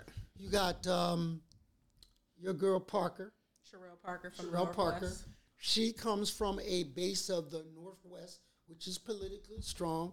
She's going to do well in a lot of the, you know. Uh, She's a black woman. She's a black woman. Oh yeah. So she, Has Philly ever had a black woman mayor? They have not. I, don't, I didn't think so. Cause I can, cause I can remember all the mayors, and I'm like, it wasn't no black woman. I don't think we had a wasn't no woman. Period. Yeah. Maria Sanchez is the smartest. Been in rooms with people. Now you're in a room trying to figure out a problem, and everybody look at the person who has the Yeah, solution. Right. That's Maria. yeah. That's what I heard. She That's what I heard. I the heard she the real deal. She's But brilliant. With a Brilliant. surname that is Spanish, hmm, we, we don't know. Then you got Derek Green, who is um, he's pretty smart. He is the modern Michael Nutter. He is. Okay. He is, He is. Michael Nutter esque. Um, and then you have um, Allan Domb Allan Domb, who is rich. He's the condo king. doesn't take a salary currently. Yeah, he gave back his money. He gives it to the schools. I like that. He's up. I like that. He, You have him. I'm doing this shit for y'all. Yeah. I, don't, I, I don't I'm need coming that. to work and not making money. You know what I'm saying? I'm rich already. I'm good. Then you have Helen Gym, who is uh, one of the progressive left of left. She's our city council AOC. Okay. What's AOC? Uh, yeah, congresswoman down in DC. Okay. From New York. Okay. Yeah. And then um, you have the city controller, Rebecca Rebecca Rhynhart. Rhynhart. I've heard that name before. She is a mm, Michael Nutter s. Like a business person? No. I hear it She, counts. she counts. Okay, she count- So she she does auditing of systems. Okay. So you have, and I'm gonna tell you this: all of them. If I woke up the day after the election and that person was mayor, the city will function. Yeah. There's, there's not always good and bad. There's good, better, best. Yeah, I was gonna say who's who's gonna make the city thrive so me and Matt don't get on a and that jet is the and get the hell out of here. That's the question. And uh, to Mayor Kenny's credit, he mentioned that during his time as mayor, like about a decade ago, you saw a big drain that happened in the city of Philadelphia where people were moving out. Now they're moving back in. Mm-hmm. The next mayor will determine whether or not our generation is moving out to in. set up somewhere or moving in. Yeah, I think the moving in is like a different demographic, though. You know, It's completely Yeah. different. Yeah. I had a I had a debate with somebody on Twitter, famously, uh, recently, and and uh, and uh, he basically was saying like, "Yo, Philly, seventy percent black." I said, "Where did you get this data from?" What's it, like Keem's 40 Almanac. now? Almanac? No, it's not even forty. It's, it, it might be thirty eight or something like that. And I'm just like, Facts. this is a this is a diverse, multicultural city, and it's a it's a port city. It's on a 95 corridor. It's in the Mid Atlantic. It's a conduit to the north and to the south. Like this is an important city. We have the bones to be a great city. It's just we need somebody that has an aggressive vision Yeah, they- for they, think small. Now, Right. I've been in a room with all of those people. yeah, The problem we have, and you touched on it uh, by way of social life, but it's true every aspect. We think so. We we getting this infrastructure money, right? Mm-hmm. I'm listening in the room. I'm like, man, we can get paid. This so happened once in a lifetime. Once in a lifetime. What are we going to do? We're gonna fix every pothole in the city of Philadelphia. We're gonna do the corners. yeah. Like, we ain't gonna build a rail We- we- between Center City and the Northeast or Or the King of Prussia? airport or King of Prussia. We're gonna fix potholes. or even thinking about Well, the- using the, the this. potholes are crazy. the potholes are nuts. The potholes. I, fe- I fell in one. Listen, I, who, tell me who I need to talk to. I blew four. Ti- I blew five tires on my BMW. Williams Streets Department. I'm dropping your name. 686. Drop my name. I'm dropping your oh, name. me, Listen, I blew me. five tires on my BMW. Kurt, I was at Kurt office the other day. Show me all the photos. So he told Yeah, me. did- did- You, you wasn't in none of them, but he showed them to me. You weren't in none of them, but six he showed me all the photos. fifty a tire, five tires on my BMW in a three month span. These potholes. But if you're going to do what you said, build a like, so we should have built that Sixers stadium right on Delaware Ave. Yeah, as opposed to Camden. Now I will say that I don't like, want to go to Camden for nothing. Now, I, like me, I, I go to a lot of games. So I've been going around, and I will say that, like going down Memphis, like I'm talking about, like FedEx Forum is on Beale Street. Yeah. Like you come out FedEx Forum and you got a, a drink in your hand and you jigging up the street. Like it's crazy. It's like you go to Phoenix, same thing. Yeah. Their ba- baseball stadium is right downtown. It's like for Philadelphia, like to still have like the the sport complex that's just like when we leave. Yeah, we- that's all that's we down on the there. Sixers game the other night. You just get on 95 and take ass home. Like it's Yeah. just, it's and it- that's it's the it. thing. Like we need somebody that has a bold vision that's going to make the connections. Even when it comes to to highway, like today they they're doing traffic now on uh road like 76 going to the boulevard, like going up Route One. Yeah. and they got it split, so it's right lane, left lane, in the middle lane they doing construction. And I'm thinking to myself like, yo, this joint, two, this is the highway. This joint two But you lanes. didn't walk on that highway, did you? No. I heard that one too. Uh, That Oh yeah, that was hilarious. crazy. I was wilding that day. You know what I'm saying? Yeah, I, I was wild. I got a Charlie horse. I had to stretch it out. You know what I'm saying? got out and did some Pilates. Yeah, with just our- some Pilates real quick on the highway. You know what I'm saying? funny. But no, it's like when you go to these other places and, and get it messed up. I feel like I watched this show, Adam Ruins Everything, and he says how. Get out the room, yo. Yeah, what was that? Brian did it. Yo, you killing me, Yeah. yo. That is Brad Diddy Yeah. 215 again. Checking Bro, in. We stir are, the this is a live, these mics are hot. So I was watching this show, and the guy was basically saying how when you like, let's say you got a three lane highway, right? Yeah. and you're like, oh man, we could put some money out and make this a five lane highway. He was like, the only thing a five lane highway does is in, in, induce more traffic. So you don't really beat anything. And he was showing how I five got constructed. Yeah. You know, out in Portland going down Yeah, in yeah, yeah. California, where it's like, think about I five is always traffic.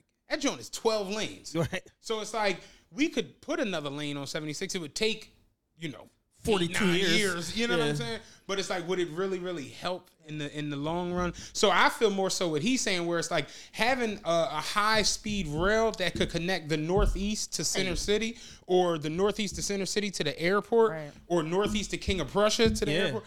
That would be dope. But it's you know you got to start thinking like Japan, Yeah. Or or, or like Or yeah, even thinking about just the amount of we're getting millions upon millions of dollars from the infrastructure Yes, bill. lots of money. Looking at it potentially as a revolving loan fund, so it would take care of infrastructure things as small as potholes, not just for the, over the next three years, but over the next decade. Yeah. Dr. Claude Anderson, the the number one black economist in history. He wrote the book Powernomics. Brilliant man. He worked on the Ford administration, worked on the Carter administration. He wrote the plan for Black America that black people excoriated Ice Cube for because they say, "What the fuck is the nigga from Anaconda doing, telling us about a plan for Black America?" Not understanding that there was the number one black economist of all time, one of the top economists, period, and lawyers, doctors that went into writing this plan. He said that what would fix and encourage more people to move to the south and create more infrastructure would be a high speed rail that goes from Dallas, Texas, New Orleans, Louisiana, Montgomery, Alaba- Alabama, uh, Atlanta, Georgia, and uh, I think it was maybe somewhere Jacksonville, Florida, or something like that. He said you would create hundreds of thousands of jobs. You would create the the viability of somebody could get on a train in Jacksonville, Florida, and be in Dallas, Texas in a matter of hours, as opposed to 14 hours or however the heck long it takes you to take a train. And it would it would like it would literally pay for itself. And it's that type of bold vision and that type of thinking that you need in a city like Philadelphia that has everything. Only thing we don't have is a beach and warm weather. You got everything else. You got ports, you got railways, you got cargo trains that come through here still to this day. How? Like how? like I don't understand. Vision. It's called vision. Or the lack thereof. And I'm gonna tell you, that Amazon deal that we were a couple years ago looking at, that would have changed Philadelphia, not necessarily for the good. I'm gonna tell you why. You put fifty thousand people here with hundred thousand dollars per income, housing real estate goes up. crazy. Yeah. And guess who gets moved out? Yeah. Us. It's instant gentrification. Yep. And I've been saying I, I personally think it's coming regardless. I, I've been I, like I- Slower. no no all, all jokes aside like I, I drive the, the 48 and I, I'll say it to myself driving up down 29th Street like y'all got four or five more years. of Yeah, this. I'm like, like the writing is on the wall because my thing is for a good 28, 29 months in a row, every time I went anywhere in downtown Philly, there was a new condo development. Who's buying all these condos? They're building. I was riding here and I saw they're doing. Uh, if you come off of City Ave and you make the right on 63rd, so you know the train station. Yeah, yeah. You coming down right past. I used to have a homegirl that lived in that apartment building back in the day. On the that's right by my house. Okay, on the left side where the pizza place is, Yeah. it's an all big building they're doing. I'm just like, when the hell did this? co- Like, I'm eh, right just- near a train station. Exactly. That's the key. That's if our they district. Ever fix, you know it's over. When they fix North Philly train station and the Botany building next door, Oh, yeah. it's a million dollar condos. It's a wrap. It's over. I literally said it though. I'm like, I remember, you know, I've, I've been there since 09.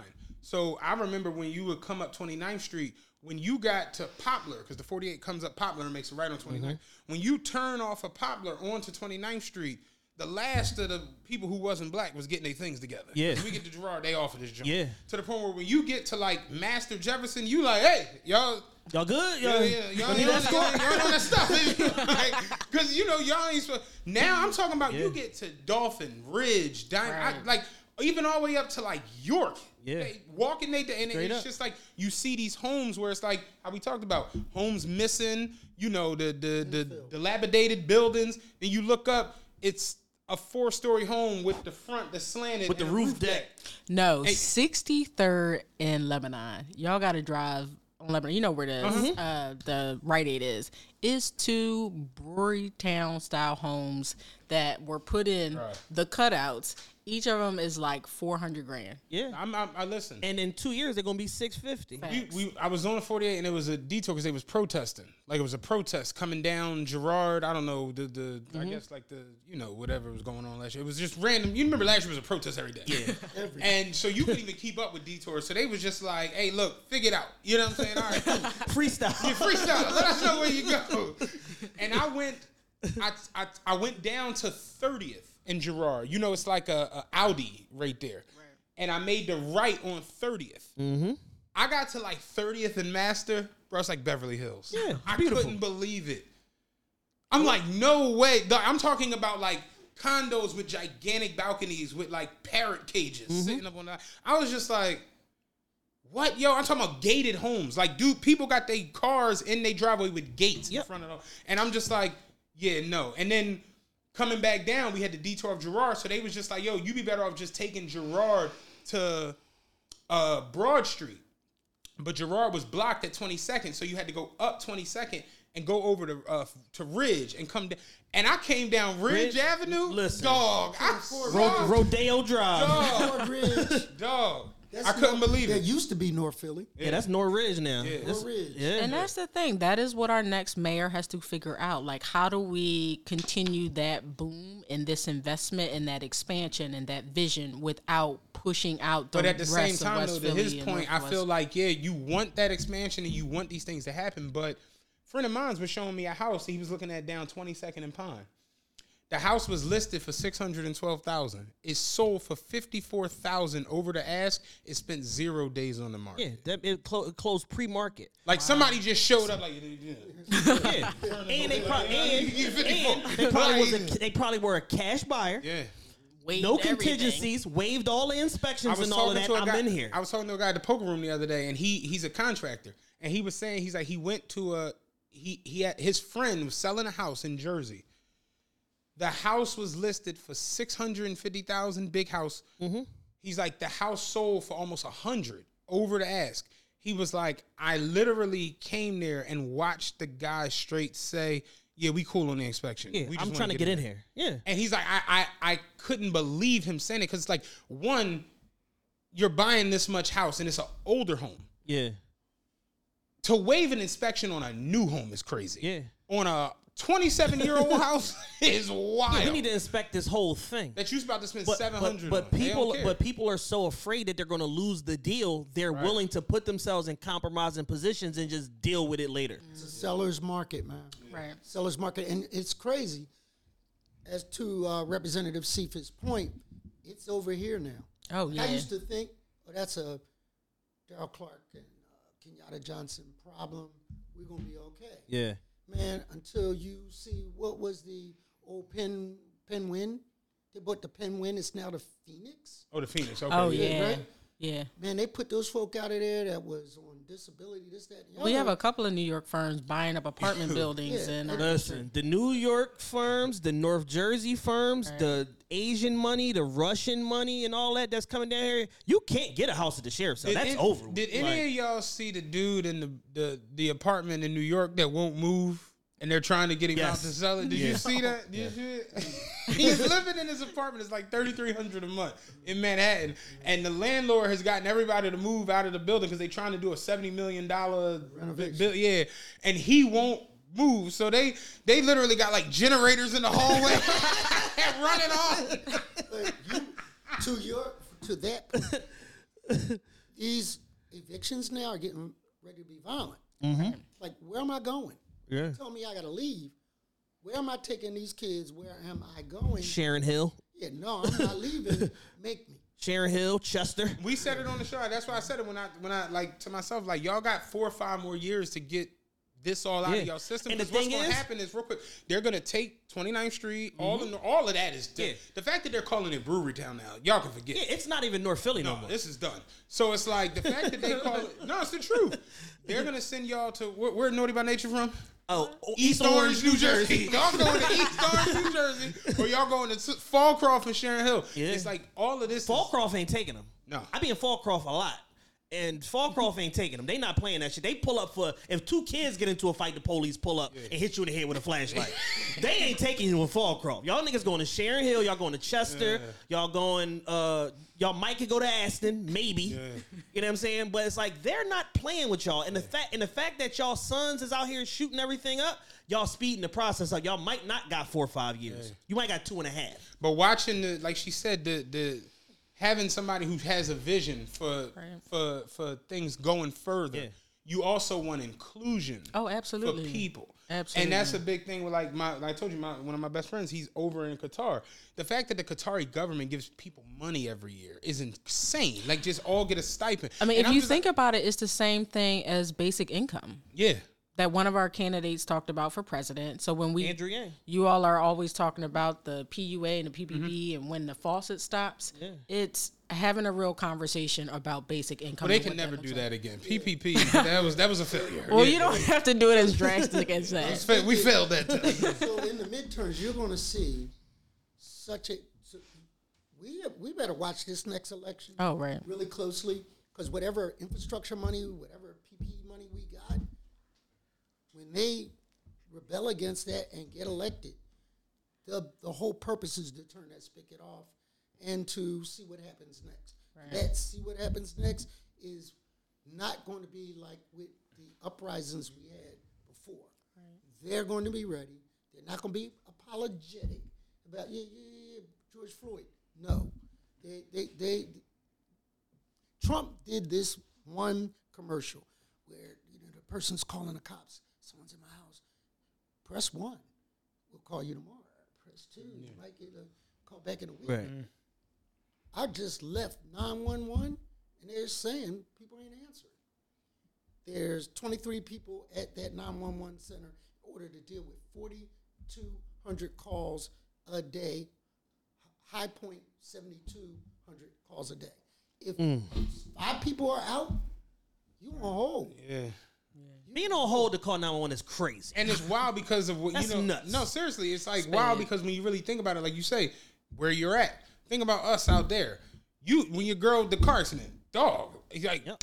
they they They pull right up. in a heartbeat. You know, for anything. Yep. Our fire alarm went off one night. You seen the the spinning joint on the front of the fire truck coming down the street. They don't play. So it's like, yeah, just based off where you at, and that goes to a bigger issue, which I want to kind of go into with the the people not wanting to work, right? Because he's saying like if you got a call center, nine one one call center, and five people are out, I know because I watch different industries where this job might be short this many people. This many. Mm-hmm. I was in Wawa the other day. The girl was literally like taking the bread, the quesadilla out the oven, and then coming up putting a glove on, ringing people out. Yeah. I'm like, this is crazy. People refuse to go to work. I think it's people are in a different position now when it comes to their employers. They are in a position to where they now can dictate the terms where it used to be the other way around. Oh, yeah. So when you think about pre-COVID, they were some were still doing 725, maybe I'll give you 10. They were cutting told you, people off as Wawa soon now as give you a Sizzli. It's saying on the plate. Hey, you sign up, you get a Sizzli every day. 15 an Yeah. hour, 18 if you're a shift Yeah. manager, Right. and a- Two soups. two soups and a free So it's almost like what you know how the unions at one point transformed Mm-hmm. the work environment for employees. I just think that we are in that environment right now where employees are dictating what they're worth. Right. To your generation's credit, though, I've experienced. We're we're doing that container mall right there. Yeah, I was looking at that a lot. It looks That- beautiful. Yeah, that's going to. That's be- happening? Yeah, that is at the turnaround 49th and Parkside. That old Really? turnaround. Yeah, we're going to do that. Oh, wow. And that's Oh, man, let's clap it up for that. Businesses that we're going to put with so Christmas Mall and Jerry's Corner had a baby. It's going to be that. Okay. And we're taking people used to sell stuff out the back Jerry's of their car. corner. Wow. You know about that? Yeah, Listen, I- they- they had- our- they had your- some good, Your uh, Jerry's corner and our Jerry's corner was. They had some. way They, they had some good. Ro- they had some good rotisserie wings at Jerry's Yeah, Corner. I ain't gonna hold you. You could get a good radio out of there at one point. at one point. and it went all downhill. So if you that. were selling jeans out the back of your trunk, you will be able to do that there on the legit tip. And we have a stage, outdoor stage, okay. and a projector screen. Sort of like what they attempted to do at the Piazza it's going to be before outside everybody wild out. Then exactly. Yeah. We're gonna do Niggas. Niggas start shooting up down and there, so ruin we- that. We did a, Did they? Yes. a- Like a recently? Like style no, because they they cleared them all out. But that's why they got cleared out because they was down there getting busy. But exactly what the Piazza was from Yeah, you. so you, we interviewed 50 businesses already. Mm-hmm. And they all look like you and they quit a job. You quit that good job? Yeah, I'm done.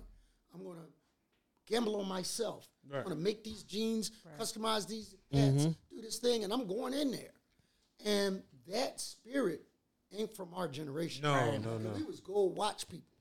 Like, I want to work here. I'ma 20 get- hours. Listen, I my- wanna be here. Get my thing. You know what I'm saying? Yeah. Dog. No, listen, that was The watch uh, bomb like speed, but I'm gonna get the watch. You know what I'm saying? that was my mother. And she was like, "Are you sure you want to leave the councilman? You could stay for thirty years. Don't run for office." It's like, hmm, okay. I, I made the mistake of telling her when she first came, you only got five years. Then you got to go. You too talented to be. She meant that. She left me in five I years. mean, I can't if I want to run for office. Only for six have months. yeah. I think because more to because you transitioned before me. Mm-hmm. You know, I'm still like one foot in, one foot out. You know what I mean? And it goes all the way back to the conversation we had off air before the show, where I think people have just realized now my time and my energy can yield so many more dividends, so many more relationships, so much more. Uh, what was it you you the term you used? Um, like as far as mattering. Uh, ah, I can't think about it right now. But basically, just you can matter to so many more people in the short amount of time you have. If you're think about us with this, and it was it was wild because I was walking down the street and dude just walked up like and, you know I I you know I yo know, yeah, and because I could tell he was coming towards me you know what I mean? And he got about about where Broad Diddy is. And he was like yo I really really love your show yo. And I'm like huh? And he was like no like your show is really really dope. And I was like oh appreciate you. You know what I'm saying? He was like no like my uh my sister put me on and he was like, you know, I like I started listening to it, and I'm like, damn, these dudes funny, they make sense, da da da. And he's like, then I heard like y'all serious shows, like the joint y'all had with Omar Tate, or the joint he mentioned the show with y'all. He's like, being able to listen to people from the city that talk like you, where it's like you can act silly and do Jones with Crip Mac and Spank Horn, but then you can talk, turn around and have like elected officials. You can have the chef of the year. You can have this person on. He's like, so I just like the energy behind it. He's like, just seeing what y'all are able to do. He's like, it's to the point where like my son mentions like podcasting now as like something to do. And I guess that goes to the point y'all say where like, you know, being able to show people like, yo, you started with nothing. Like me and you started literally like with a phone. Yeah. And you know, then got to the point where we doing sold out shows and selling merch and everything. So it's like it's dope, but I just feel like this generation we've realized, yo, these phones don't turn off. Like my dad had a cell phone back in the day. He had a, remember the disc joint, like the Yeah. pull over, you know, he had to pull the antenna up. Them phones. Well, I remember my dad would walk in the house and turn his cell phone off. Yeah. Because now I'm home. The house phone will ring. and it's on forty two dollars a minute. Yeah, yeah, that too. You know what I'm saying? Call me after nine if you want, emergency please. use only. Please. You know what I mean? and no, that's real. And we've gotten to the point now where you can make money off your phone Yeah. 24 7. So if I got this phone in my possession 24 7 and I can make money off of it 24 7, coming to work where y'all are like, put your phone away Yeah. is crazy. Yeah.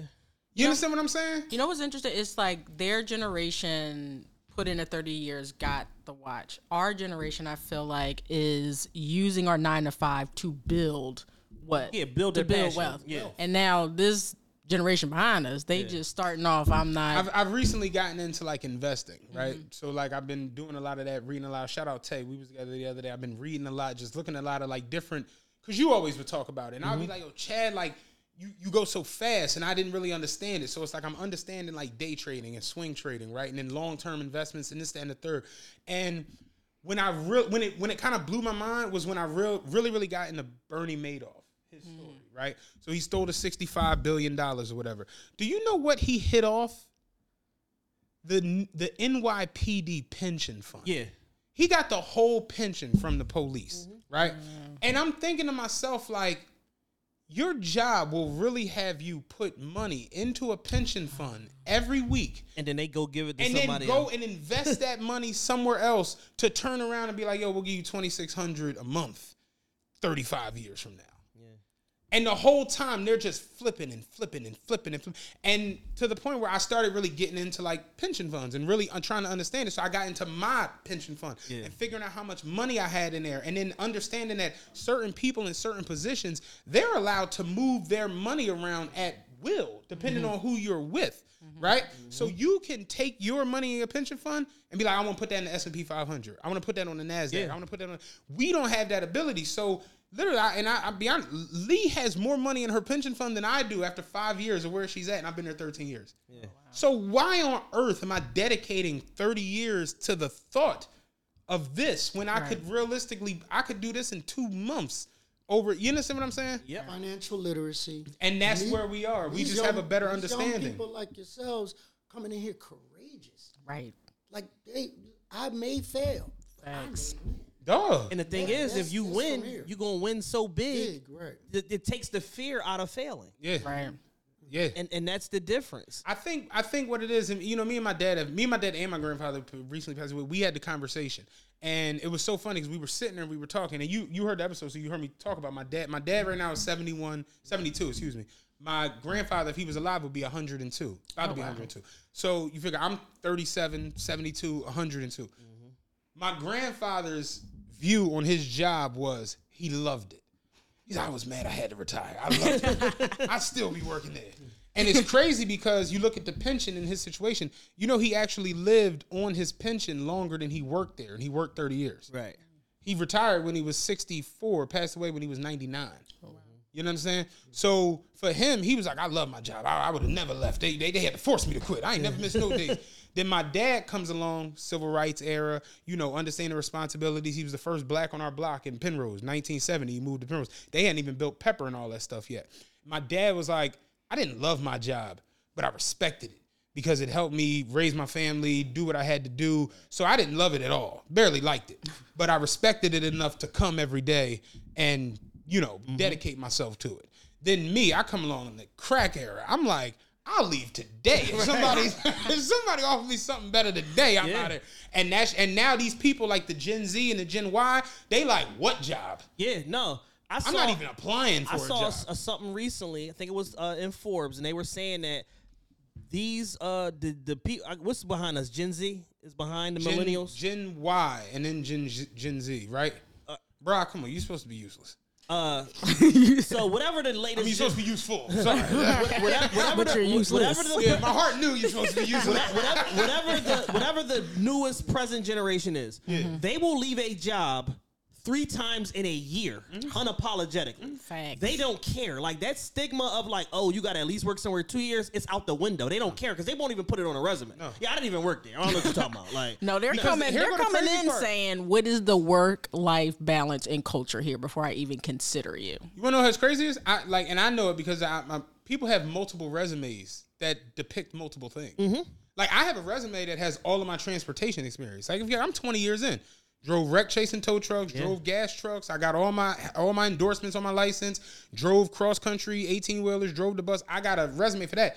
Then I have a resume that has my whole multimedia. So, you know what I'm saying? So it's like you got different Aspect. yeah, you got different things out here. And I was explaining to one of the older guys in my job. I'm like, yo, look at this guy over here. He has a business. She has a business. Her and her sister do that. Her, him and his three brothers, they got the, the construction company. And they so it's like at any given moment, him and his three brothers could get a contract from the city.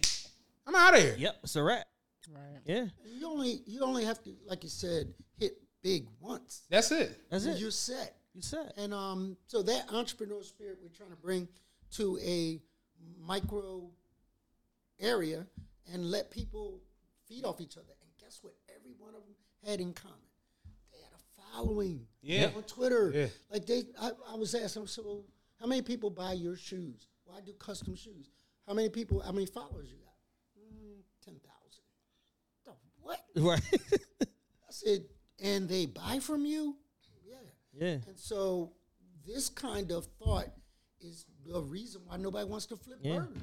People understand multimedia. They understand engagement. They understand uh, reach as far as like how to find people. They understand some of them understand customer service and the fact that if you take care of somebody, you create that uh, you know that residual business and it creates that referral base of a business where it's like you took great care of this person, now they get you 19 more customers that you didn't have to go out here and hunt for. They understand that and they're self-educated. They go to YouTube University. They figure all of this we, stuff we, out. We've watched viral moments make legacies. yes.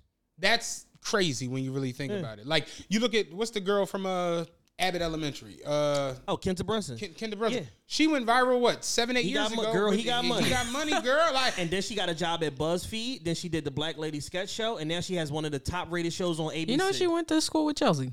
oh yeah. That's amazing. Oh wow. She's the intern for me. Wow. Wow. Yeah, so we have we have a Quinta B favor in the mix Yeah, somehow. we, yeah, we, we need to make that So happen. to your original point about people not wanting to work, the upside of that is they want to work for themselves. Right. Right. But let's have a, let's have the the it's a two pronged conversation. Let's have the conversation about what about the people that just no more pool, no more PPP, and they just ain't working and they ain't doing nothing, and they out here destroying the community. What about them? Well, um, What do we do to fix that part of it? I don't know. I think we have to incentivize younger people to not be those people. Yeah, And I, I'm, I'm telling you, the, the thing that I want to teach drug boys is listen, you come with a set of business skills. You know what accounts payables are, accounts receivables. You know what marketing is. Sell something that don't get you killed. yeah. They got a longer shelf life on top of it. Yep. Like the, the ad- like Fifty Cent made a made a proclamation years ago. He said, "Yo, he said the average corner boy, you're gonna make X Y Z amount of money. You're gonna pay out this. You're gonna have to get a oh, lawyer. By the time you get a car, do this, that, and that, the third. You made minimum wage. You could have worked at McDonald's and nobody looking for you. I like your business idea. I used to do that in another life. used to finance businesses. I like going to yard sales, buy that unique table, this, that, the other, put it on. Uh, Amazon. Yeah.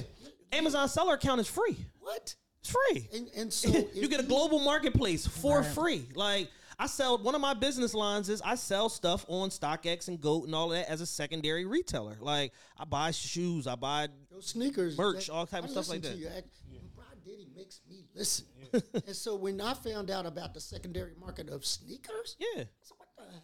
It's outperformed the stock market the last ten years. That's the crazy, and that, that that's more so what I, I was I was saying where the 30, 40 and under, right? Millennials down to Gen Y, mm-hmm. Gen Z, they figured out like, yo, I can really like now you got NFTs. Like I could take a selfie with you right now and get that off as an NFT you- you- if you, become Yeah, president. or you you mint it, put it on a blockchain. Now it's an NFT. Like how you like showing your photos, those NFTs. Are. You know what I'm saying? Like seriously, that's real. Like you you got young Milton Street at a protest first. year. That's that's how it sounds wild, but Right. that's really what they're doing. You got people out there that are mining, like the whole uh, Bitcoin thing. Mm-hmm. They just made something up. Like yeah, we're just gonna create a new currency, and the value might skyrocket, might go down, might go up. Nobody knows who the founder. Of it. Nothing. It's all hidden under the blockchain. it's all under the blockchain. We can't point to like that's the founder of Bitcoin. They have ideas. There's theories. They don't know who the founder of Bitcoin is. I was in the gas station the other day. The Bitcoin machine was working. The ATM was down. I was just crazy. Like, this is just where we at. Like, I get glossy eyed when y'all talk about for bitcoins. Nostalgia. It's the last time you saw somebody riding the subway. I no, still no, no, all read the jokes aside, paper. there's a guy I work with. Shout out Lawrence. I hope he hears this, but he still gets the paper every day. And I joke to him, be like, "You're single handedly keeping these quiet." Hold on, I still get the Inquirer, the hardcore paper, because you don't get all the stories Oh, online. that's a, that's a Tribune. I haven't seen a Tribune since I was in in I'm about Hamilton. to take you back. Do you remember the the Daily News PM?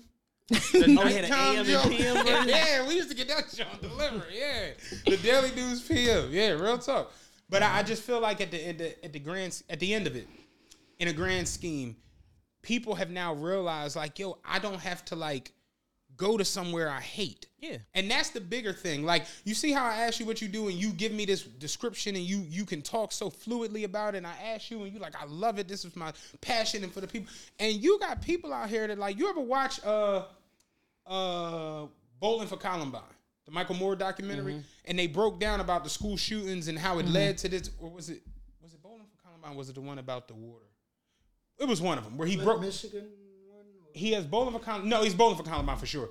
But he was basically breaking down how the the young girl had got killed at school. The boy shot her. It was the youngest student ever killed by a Yeah. school shooting or whatever. But his mother was riding a bus three hours to go work at a mall in uh, Michigan. At the, at the- I mean, at the uh, Mall of America outside of Michigan. Yeah. and he was basically breaking down how you know people are out here doing these jobs where they're underpaid. Think about having to travel three hours to go to work. Yeah. your son the, the her son was living with her brother. The brother was selling drugs and doing whatever whatever. He got his hands on a gun took it to school. He told the girl he had liked her and she you know little kids they five and six years old Ew, you smell like Cheetos. Ew, you smell, you stink. he went and got the gun and shot her, and not realizing like you know he's affected by where he's at and what he's seeing is he not realizing of course you know they can't even charge you when you're that young you know what I mean. But Michael Moore broke down the bigger issue of people going to do this work where it's like you the even the guy on the bus was saying it. He was like, How how far do you travel daily? He was like, Oh, two and a half hours up, two and a half hours back. And he's like, How much do you make working at the mall? He's like, Well, I, I can make eight dollars an hour at the mall as opposed to five dollars an hour down here. And he's like, So is it enough for you to live on? No. But it's better than the five dollars down. And it's just like, yeah, you got that's done. Like, I don't have to go to work and be miserable and be underpaid Yeah, and no. be th- th- you just don't you- I mean, you have the internet now. What I'm saying? And it's like people, not even smart people, just enterprising people, period.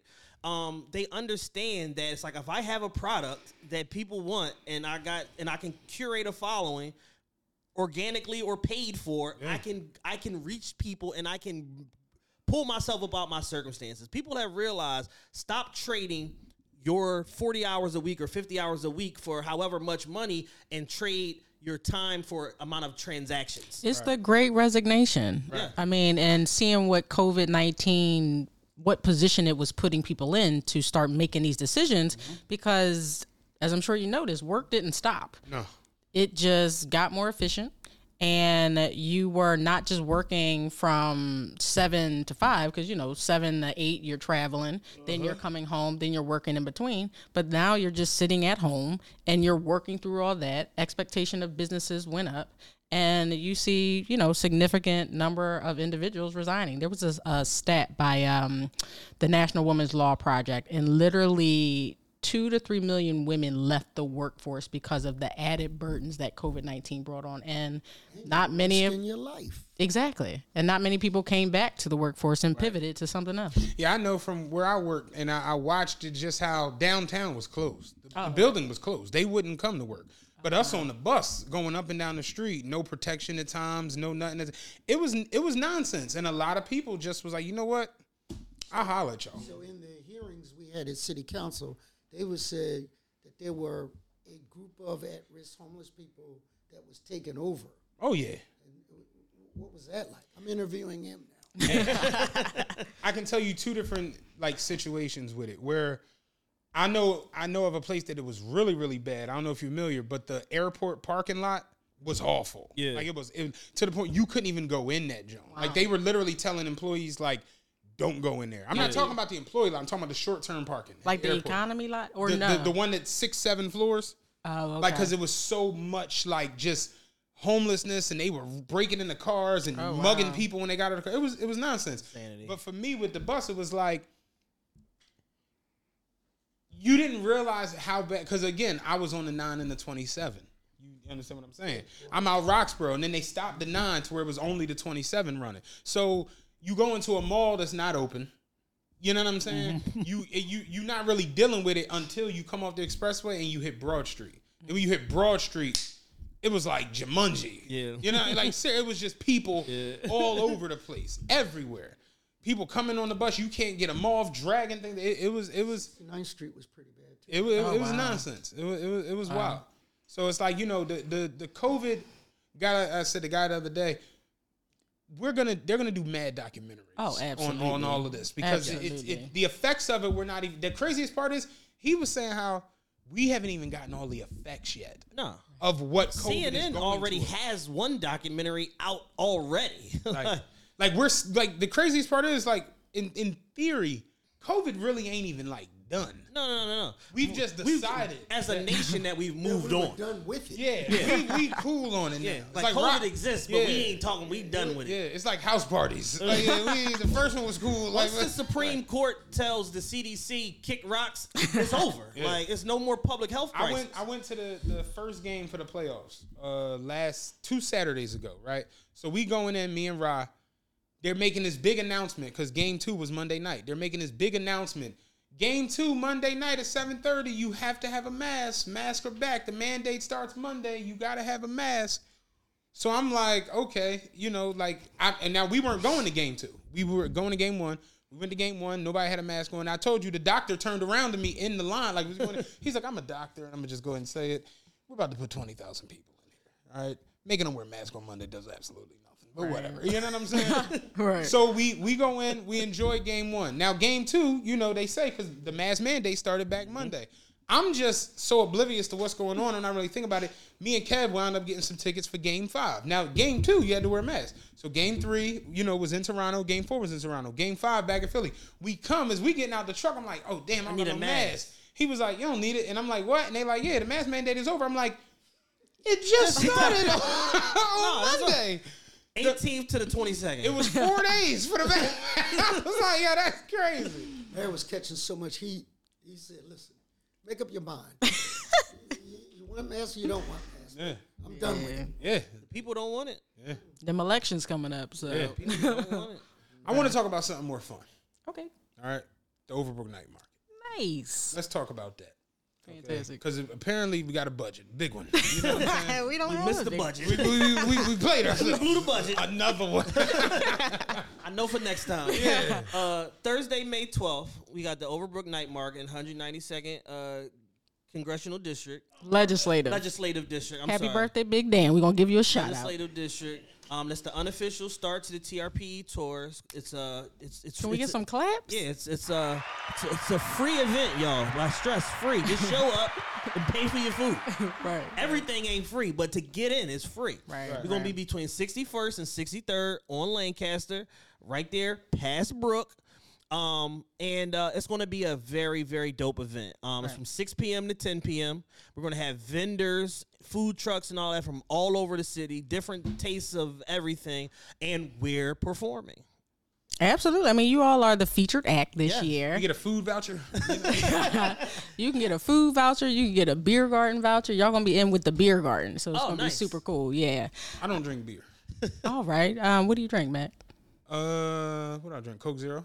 Okay, we will make sure we have. A Coke Zero budget for Matthew. Yeah, We will make sure we have the cookout cooler in the back, so you can grab that. Okay, what's up? What's up? Um, but yeah, so it's going to be a super dope event. Uh, the first time we did it was in 2019. I want to say that was pre-COVID. Oh, yeah, because COVID stopped. Oh, that's. Oh yeah. but now we had a phenomenal turnout. We had close to about 40 to 45 food trucks. We had close to like 17,000 people come out that year.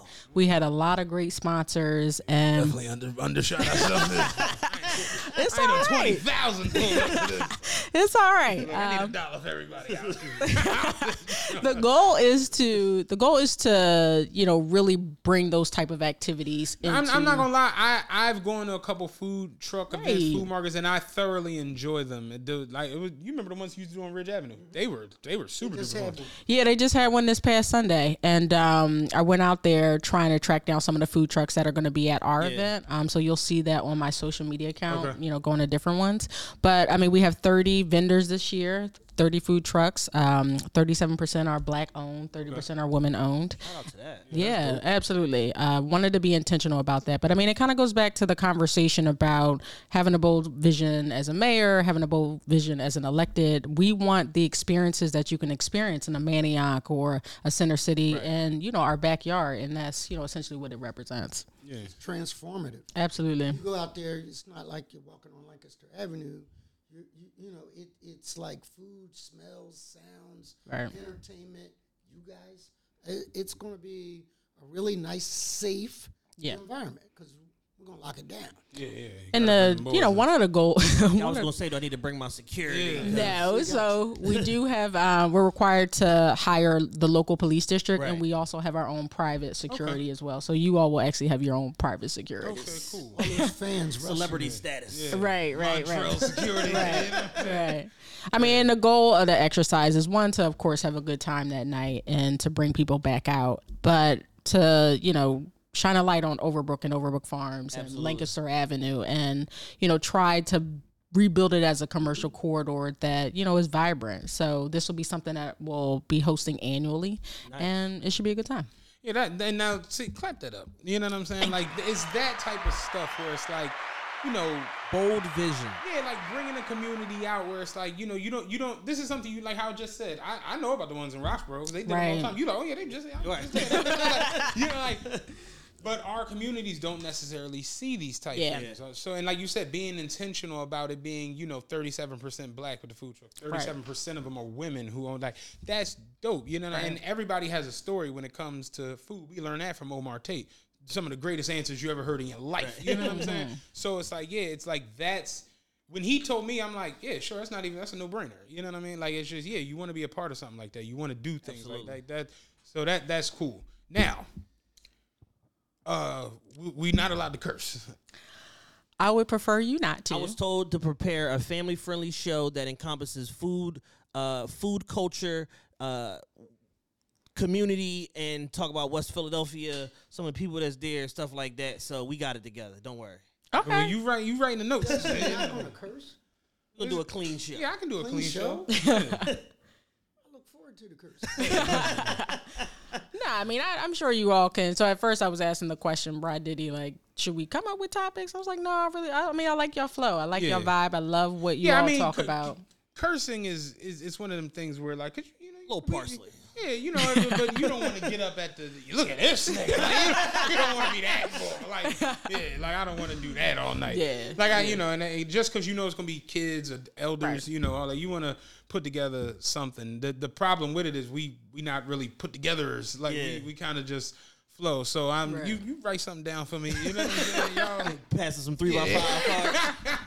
She got notes. Yeah. But um, Make no, sure I'm not it- forgetting anything. No, that, that that it should be very dope. You know what I'm saying to see everybody there. Hopefully, everybody come out. You Yeah, know, I would list our sponsors, but they do not support the show. No, so no. I will hold on to that. No, it's when, once they start supporting the show. Well, let's, can we let, we can mention a sponsor that got us paid. We can mention that sponsor, oh yeah, uh, Etna. Aetna. Okay, Aetna. shout out to Aetna. shout out to Aetna. Yeah, What shout is out to it? Clap that Aetna up. is A E T N A. Yeah, Okay, I've seen Aetna. Yeah, they like uh the insurance company. insurance. Yeah, there you go. Now I'll uh, let you know what other sponsor is going to deal with the balance. They do the back end. yeah, so you can give them a shout out. That's cool as all hell. The um with the uh let me ask you this because we we I got a lot of flack for this. Do y'all like the burrito tacos? I've actually never had them. Oh no. No, I've He never like, I, had I ate okra. Old black man. oh, I ate okra and chitlins. I ain't eat no burrito. He's a Muslim. But I do, I do love the salmon cheese stick. Okay. not a big. f- I'm not a big fan of the oh salmon man, cheese those steak. things are great. Oh, they. So good. I ain't gonna hold you. Yo, salmon I is like like, my salmon in like one piece. I, like I That ain't gonna joint hold is you. Some good. rice. I'm not a crazy salmon person. Nah, I'm like a bear. I eat salmon all the Right, time. right, right. I like steak. So it's like the salmon. wrap, I'm taking that, but Like, that- go with that's you. that's good. You know, that's very good. But the, I'm not like a craze like like how you like a salmon cheesesteak. Like teriyaki. Yeah, that sounds good. I like actually, I've actually had a, a, a um a ribeye cheesesteak. oh that's wow, That's, that's, great. amazing. Yeah. You know what I'm saying? I mean prime rib cheesesteak. Yeah, yeah, like, yeah. That's real good. That But, down like, at that I, fancy I like place? steak though. I like beef. So it's like, you know, I'm not a real big chicken person either. Yeah, I had my first uh, salmon cheesesteak actually at the night market in 2019. Nice. It was a place off of 52nd and Market. Black woman, super good. Yeah, I, true story. My first night market in uh, Ri- on Ridge Avenue was where I discovered street corn. Yeah. I never had it before, Yeah. and I was like, I, I saw people walking around eating corn like with, with like cheese and paprika. And. I was like, yo, So what? one of the people that want to go into that It's uh, gonna be at the night market. cinema, and, it, and she's gonna be at the night market, Nice. is going in there. You got to do Did a do street corn? got to do a video. Yeah, I, it was my first time having it. I like, I literally got the street corn. It was like, oh, because I love corn. I was Yeah. like, this is, this is amazing. This is right. And I went back up. And she was like, oh, you you doing that? I'm like, yeah, you know. And I ate that, and I was like, I'm gonna go back right now. and she saw me. I'm like, it's me again. I need. I was running through the joke. But that's where I discovered that. So night markets is cool. You know, what I Yeah, mean? night are. market is phenomenal. Yeah, phenomenal. different I'm type- glad that it's coming to West Philly. Oh, absolutely, absolutely. And I do have to shout out my uh my counterpart that's partnering with me, Overbrook West Neighbors. Brad Diddy sits on the board. He sent me a text reminder. Um, but yes, so I mean, it should be a good night. Text you that? Yes, he did. Yo, Brock is stray every 10 minutes. Let him know I'm on the board. I just ain't doing nothing. Yeah. But no, it's going to be an exciting time. I think that's the great thing about uh, these type of events. You get to taste food from different Right. locations. But I think again, the important thing is to get people to come back to Lancaster to spend money at the local stores, but then also to find out where the food trucks are across the city, and then start patronizing them there. Yeah, that's definitely. The, dope. Uh, you got anything else you want to throw? I mean, we here. I mean, I don't have anything in particular. But Uh, uh, who y'all got in the finals? you know what I'm saying? Can I say, Philadelphia fans, y'all really break my heart. Like y'all just was writing out the Sixers. Like, I mean, we be betting. dang, So, dang, right? Just the first quarter. Oh man. listen, I, I, I, I literally like looked up when I I didn't I was wondering did they win or not, and I found out that they won. I was like, oh, it was like four games to like two. Y'all had them like they was three well, to the four. thing is, about they the- were up three nothing, and then they lost two in a row, and Embiid hurt his thumb. So, and Doc Rivers is the coach. yeah, he's So- a very, very, very bad coach. When, when Jimmy people, Buckets. I thought y'all liked him when he came. when you lose two, I mean, we in a like the idea of it, but in reality, Doc don't coach. Doc's idea of coaching is like, man, get, man, stick him. Yeah, He going off. And Jimmy Butler is a real dude that you would see in North Philly playground. Mm-hmm. Like for sure. He, he's Yeah. not a punk. He will sure. take your heart and take your lunch. The dope thing 22. about Jimmy Butler is everything. Every time I think he finished, he come back and drop like forty seven or something like that. He be like, "Oh, you can still play." Yeah, it's gonna be a good. It's gonna be a good tough series. I'm liking a lot of unders. The it's it's gonna be a good. Tough It's gonna be like a nineties this is basketball. where I do But- not but have if any. we get past them, I think we can win it. I ain't gonna hold you. Ross said when we we were discussing like you know futures bets, and Rob was like, "I ain't gonna hold you. I think the Sixers can make it at least to the Eastern Conference Finals Yeah. because of the road that they have. They don't have to play a powerhouse until the Eastern Conference Finals, Right. so you don't have to deal with the stretching of the Bucks. You don't have to deal with the defense of the Celtics. So it's like the Heat have good defense, but offensively they just can't match. it. Yeah, I love the Celtics team. The- like the I've Celtics fallen all in that. love with them. They all that. They're man. all that. And their players, their two star players, is playing like stars right now. You know what now. I loved and I hate that I love it? Ben Simmons didn't even get to play. That punk couldn't have played in West Philly courts, North Philly courts, South Philly courts. He'd have got chased off. I We- feel we- like it we- shines a light on mental health. we we defended Ben Simmons, and I want to go on the record. We we defended Ben Simmons on the show a lot, and I want to go on the record and saying I can't. I, he's indefensible. He is ridiculous.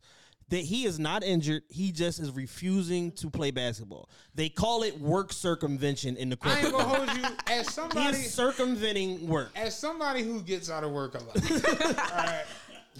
I was- Are you at work right now? Are you are you working now? No. No. So I'm telling you, I- this is first experience. And so when when I saw that he said he has a mental block that can trigger his back, I'm like, that's, That's genius. going in Arsenal. Yeah, that's genius. I was like, that's genius. Ben is ridiculous. Because what it is is like she said, you can't play with mental health now. No. The second I say it, you can't. You, you, you, Every all the protocols, all That's the antennas go up. It's a That's a wrap. it's out the lawsuit. window. I got- think I I, got one other question. Y'all from Philly? yes. Will Smith. Oh man, Smack or not too smack? That is the question. mental health. No. our take on the conversation was this. I think there's so many factors at play that Will has been the, a good guy and a proverbial punching bag in certain situations for so long he snapped. I don't think that he came to that award show like if Chris Rock say something, I'm gonna smack Chris Rock.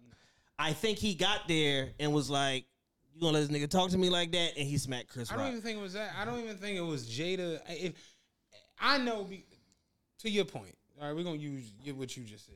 mental health.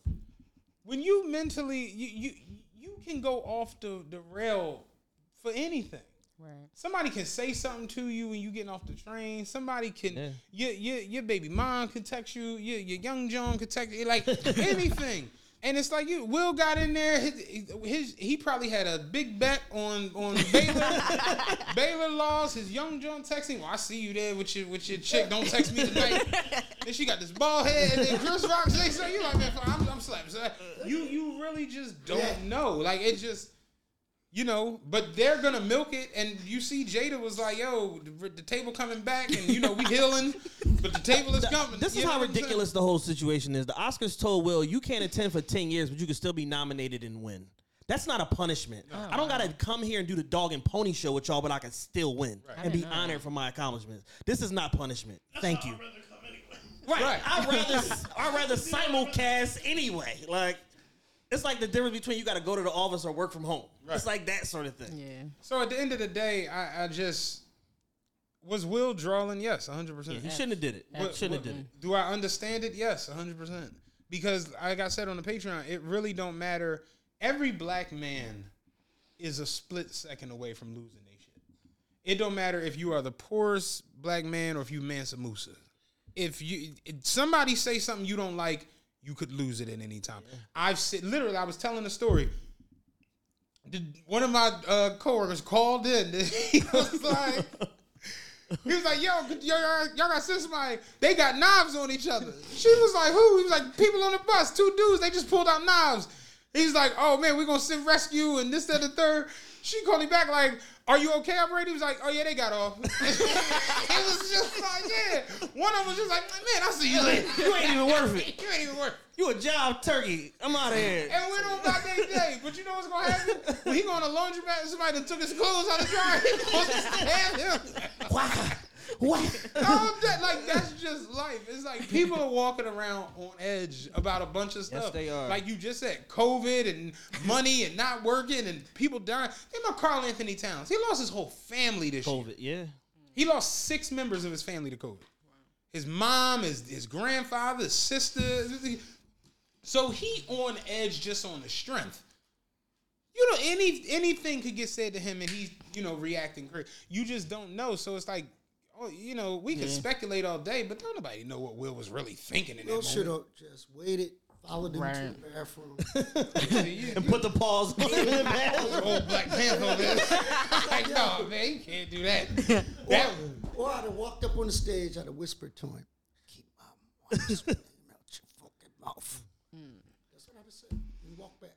Whisper to him, I'm gonna kill you when you get off the stage. I think everybody needs to check in with a therapist. they need to stop No, stop my, my the advice, red table talks. Look, I'm with you. My advice to everyone is get a Yeah, therapist. No, we and and to wrap the we we talk we joke and play around all that. that's what we do. But the the therapy side of of life, like being able to get those thoughts out, those feelings out, it's super important. Oh, absolutely. It's super duper. Like we don't realize. Like I, I'll be honest with you. Like just being frank. When my mother passed away, we didn't do therapy, right. and I saw the effects of it afterwards. You know what I'm saying? Because Yeah. like the way relationships kind of Right. broke, and we kind of weren't as close as we were, and you know even the way things are now in certain instances, it's like we should have done therapy immediately after that. Yeah, when my And- father passed away, I did therapy immediately. Yeah, and and you know I, a lot of things you just you know it's it's tough processing thoughts. Yeah. you know, especially when you have a traumatic situation. Right. And it's also not fair to use your friends and family like a therapist Right. and not get actual therapy. That too. Because it's like you don't know what they are dealing with. Exactly. And, then you start yeah. the transference of that negative energy and Right. your thoughts and all of that to them, and you don't start the healing Right. process. right, Right, exactly. Right, right. So yeah, definitely go talk to somebody. Even if you cool, get a therapist. Yeah, I've realized that. Like as as as you make more money and and achieve more things and experience more things, it's like it gets to the point where like the therapy don't be like a kick it. Yeah. Like we ain't even dealing with no trauma no more. Like now I'm, I'm I want to talk about business thoughts And and aspirations good and stuff. aspirations, Yeah. and am I tripping for wanting this Lamborghini? You know all these different things, and it's like that's cool to be able to have somebody who's a professional that you can go bounce those things off and not somebody in front of the stop and go because he don't. know what the hell you Go ahead. yeah, Yeah, Old elephant. yeah, yeah, exactly. You know what I'm saying? I mean, that's one of the things I really appreciate about our generation and those that are coming behind us because they're they're taking that very seriously. Like that is a priority. Ain't it crazy how like No. yeah, I was about to say like mental health was it, imagine the mental that like people were dealing with like especially back in the day like coming out of the wars uh-huh. and you know the the, the Assassinations, all of that stuff the yeah. civil rights the the sit-ins like you said he he showed me the picture of his first march where they told him yo you you in high school go home so you don't get arrested you know, like that's trauma to have to deal with those type things, and you know, Right. and you know the the older people they didn't really, you know, you know it was like always kind of like the brute thing for men, where it's like, yeah, I never seen my dad cry, and Right, it's just right. like, yeah, that ain't cool. You know what I'm saying? Choke mom. Yeah, Right. yeah, So you Right. work it out a different way. You should have been in front of a therapist. Damn. yeah, yeah. Real True talk. indeed. That's true. The therapists have therapists. So. Exactly. So when we open the container village, can I get the Morgan Cephas price? Come on now. Do a live cast there? Oh yeah, I yeah. want the Morgan Cephas price. Though. We need a little kicker on it, a little, little something, little, little teriyaki sauce on it. But we make it work. We're you gonna know? need Morgan to alter the notes. about what he. You know what I'm saying? But we'd be there, you know what I'm saying? Because this day. is, thi- I was, I couldn't, I was fixated on it. I couldn't take my eyes off. I'm like, yo, where is this going to be at? Like, I've been staring at this. since yeah, it's, 2008. it's, 49 it's brilliant. Parkside. That's beautiful, man. I love it. One of them containers. I've been having a hard time. trying- Come on. Uh, What, buying them? Yeah. And there's I got- I a whole surplus spot. of them down by the port that they can't get rid of. Right. So they, they go for about two grand. For Oh, that whole uh, thing? No, for No, for each one. Each one. Oh, you want to go get one of them tonight? I was like, what? Like, who? We got to call uh, Banks with the with the truck. Yeah, with the truck Joker JC Wheeler, man. But then you gotta renovate it to make it a store. Yeah, you gotta, you gotta. You gotta put some work into it. And that goes back to what's some of the best things about this job because you can be transformative in that way. Yeah, that's amazing, yo. Right. Yep. Make There's been so much talk, um, like in uh, rural Atlanta, about container communities because the city is so priced out.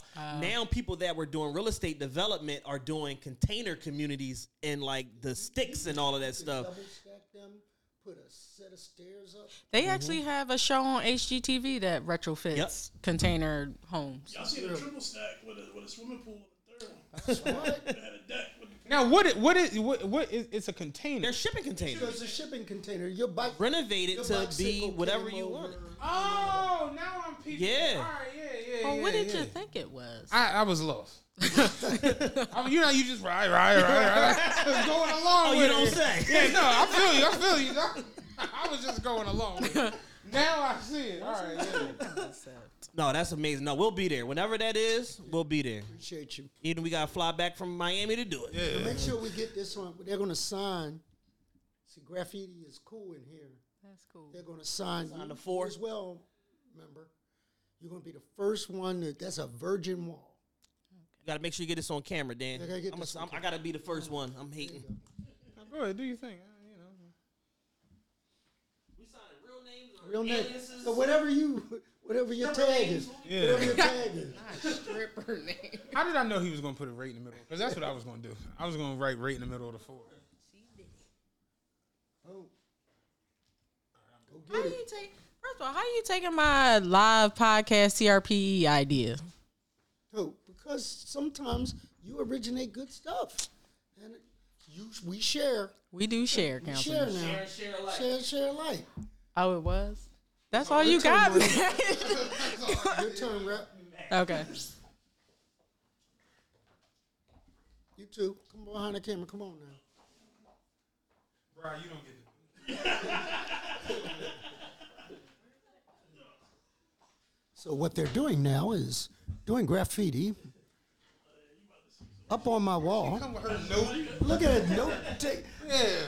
That's a central signature. Big Daniel. Oh, you already know I'm about to put the hand on. See, Dan was one of the b boys back in the And you can you can tell. He, he did graffiti. Dan's up at the. Uh, uh, uh, no, that's cool though. Chelsea, Chelsea got a sign too. Does she? On Chelsea. Ain't nobody. C2 consultant. Nah, she ain't nobody. Yeah. She is my. Hey, listen, my fault. Go ahead. Go ahead, Diddy. You can. Bro, like, no, I got nice penmanship. Let me show you. Got the best penmanship in Overbrook West neighbors. I'm just saying, you know, back, back in early Twitter days, C Diddy and Rod Diddy was related. right, cousins. Rod Diddy two one five. this was great, man. We love y'all. We appreciate y'all so much. Um, you know, this is we want to keep continue to do these shows, uh, these community catch ups. Uh, y'all are some of our biggest supporters, and we're some of y'all biggest supporters. Also, we appreciate the fact that y'all always have us in mind when y'all are doing stuff and including us in it. Uh, it you know legitimizes all of the hard work and the stuff that we putting in and exactly what it is that we doing, man. And uh, you know, it's also people like uh, Katherine Gilmore Richardson, Oh, other yeah. people in the political uh, sphere that mess with our show. We literally were at an important dinner at the councilman's house, and she got up and said, "We got to go to TRPE." left the dinner, left the food. right? It's a big deal. Yeah, We appreciate that. it was dope. Uh, anything y'all want to shout out before we get out of here? Bro is still signing. Yo, by the way. He, he putting the anagram up. this is hieroglyphics, and then when you decode it, it- when you read it backwards and forward, it say the same. If you hold thing. your phone up, it'll bring up a pop up. Yeah. I just, I just want to say thank you, and I want to say thank you for when I was coming up. It was Georgie Woods, the picture I showed you, mm-hmm. talk show. There was Mary Mason, who kind of you translate well, meaning public policy sounds good. Right. It's translated to a group we would never get to talk to. Right. Yeah, Thanks. No, that's real. I and really they love it when y'all come on. Yeah. Love it. Yeah. We have a very uh specific uh type of listener Right. base. Like we have like I tell people like after we did our live show in December, I was telling everybody like this is the audience that everybody's chasing. Like the pe- the, the people that like those quality people that people want coming they, to their venues and all of that and patronizing. Like we have that um Right. audience, and uh we we absolutely love uh all of the people that listen to the show, man. Yeah, I mean, I think you all, you know, really curate conversations that, you know, have an impact to the culture here in Philly. So, I mean, just having that platform, infusing, you know, just multiple conversations, politics, entertainment. Literally, when anybody asks me, like, what do they talk about? I'm like, they literally talk about everything. And you can really relate to, you know, the show. So, I mean, I thank you for, you know, just kind of creating that space. And, I remember we were around during the days when you stopped. Yeah. And I was like, Chad, you got to figure this out. Yeah. We But- figured it out. Yeah, yeah. Yeah, uh, I, I was having a conversation. I'm gonna do this now. I was having a conversation with somebody the other day, and it was me and Rob. We went to eat. We went to have dinner. We just was talking about life. He lost a close friend this week, right? And we were just having a conversation about like we were more so talking about like purpose, right? And then you know we we kind of transition into when something's meant to be, it's just kind of meant to be, right? And we started this podcast and we got to a point maybe like three years in where it was like, all right, we're putting money into this. And I don't think people really understand that Yeah. part of it. Like to make something successful, you're gonna have to invest. You're gonna have to invest sweat, you're gonna have to invest money. Yeah, you're gonna have to invest time. And we got to a point where we had invested, I want to say we were probably about 15, 15 to 17 grand in. Yeah. Uh, just with studio time, stuff, you know, advertising, Marketing, marketing, yeah. all these different things. And we were both kind of like frustrated. We were both kind of like burnt out. And that's kind of where the the the break came from, where I just was like, yo, you know, I'm just I'll holla at you. You know what I'm saying? And through it all, we still talked Yeah. daily because we talked daily. And at that moment, I knew I was 100% like out to the point where you recorded with other people. Yeah. And Dope shows, Pastor Carl. the girl like everything Yeah. and and and he literally came to my crib and was just like i can't do this without it has to be me and you and we sat and strategized and just thought of different ways and different things we could try and different things we could do so for us to get to this point now where we're selling merch selling live shows having this patreon doing all these different things going here going here we're doing shows in different parts of the country you know what i'm saying coming up the world. Like we're gonna be at FIFA in Qatar in November. You know what I mean? And it's just like I appreciate you. You know what I'm saying? Because we don't we don't do that enough where it's like you could have easily just been like, yo, I'm going to Miami now. I'm gonna do this show with Javi, I'm gonna figure it out. But you came and was like, no, it got to be me and you. Me and you is the That's the magic. Right. Yeah. And you know, it, it's it's dope to get to where we're at, to where people reach out, and I got people that's like, "Yo, y'all get me through the day. Y'all help my work week. Yo, I heard, I told you, I had somebody come up on me was like, "Yo, I just got like the biggest credit card I ever got just for me listening to y'all Patreon and just doing the things y'all was saying do on there." And you don't realize that you're like affecting people. I guess that's what your whole point. You don't realize it until you hear it or see it, and you just like, oh damn. Because now it's to the point where when we don't drop, people are Yeah, sick. where's the show at? people are frustrated. We notice. No, that's real. So you know what I'm saying? Shout out like that's just that's Thank just you. real. Thank you. Y'all mean- are funnier than the dudes in my barbershop.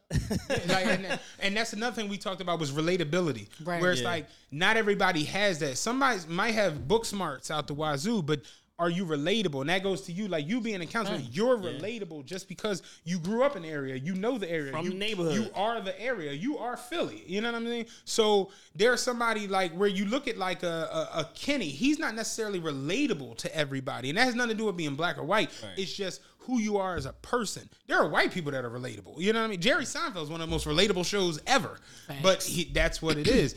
And me and you have that where it's like my man said it best the other day. He was like, "You're you have an it factor. You've had it your whole life." He's talking about me. He's like, "You've had it since I met you. You just always had it."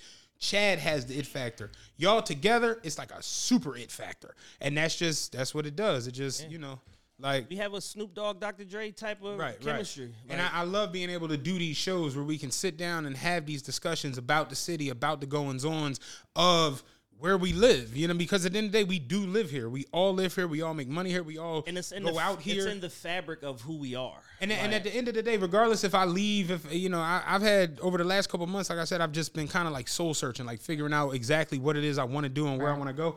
It don't matter if I move to Madagascar.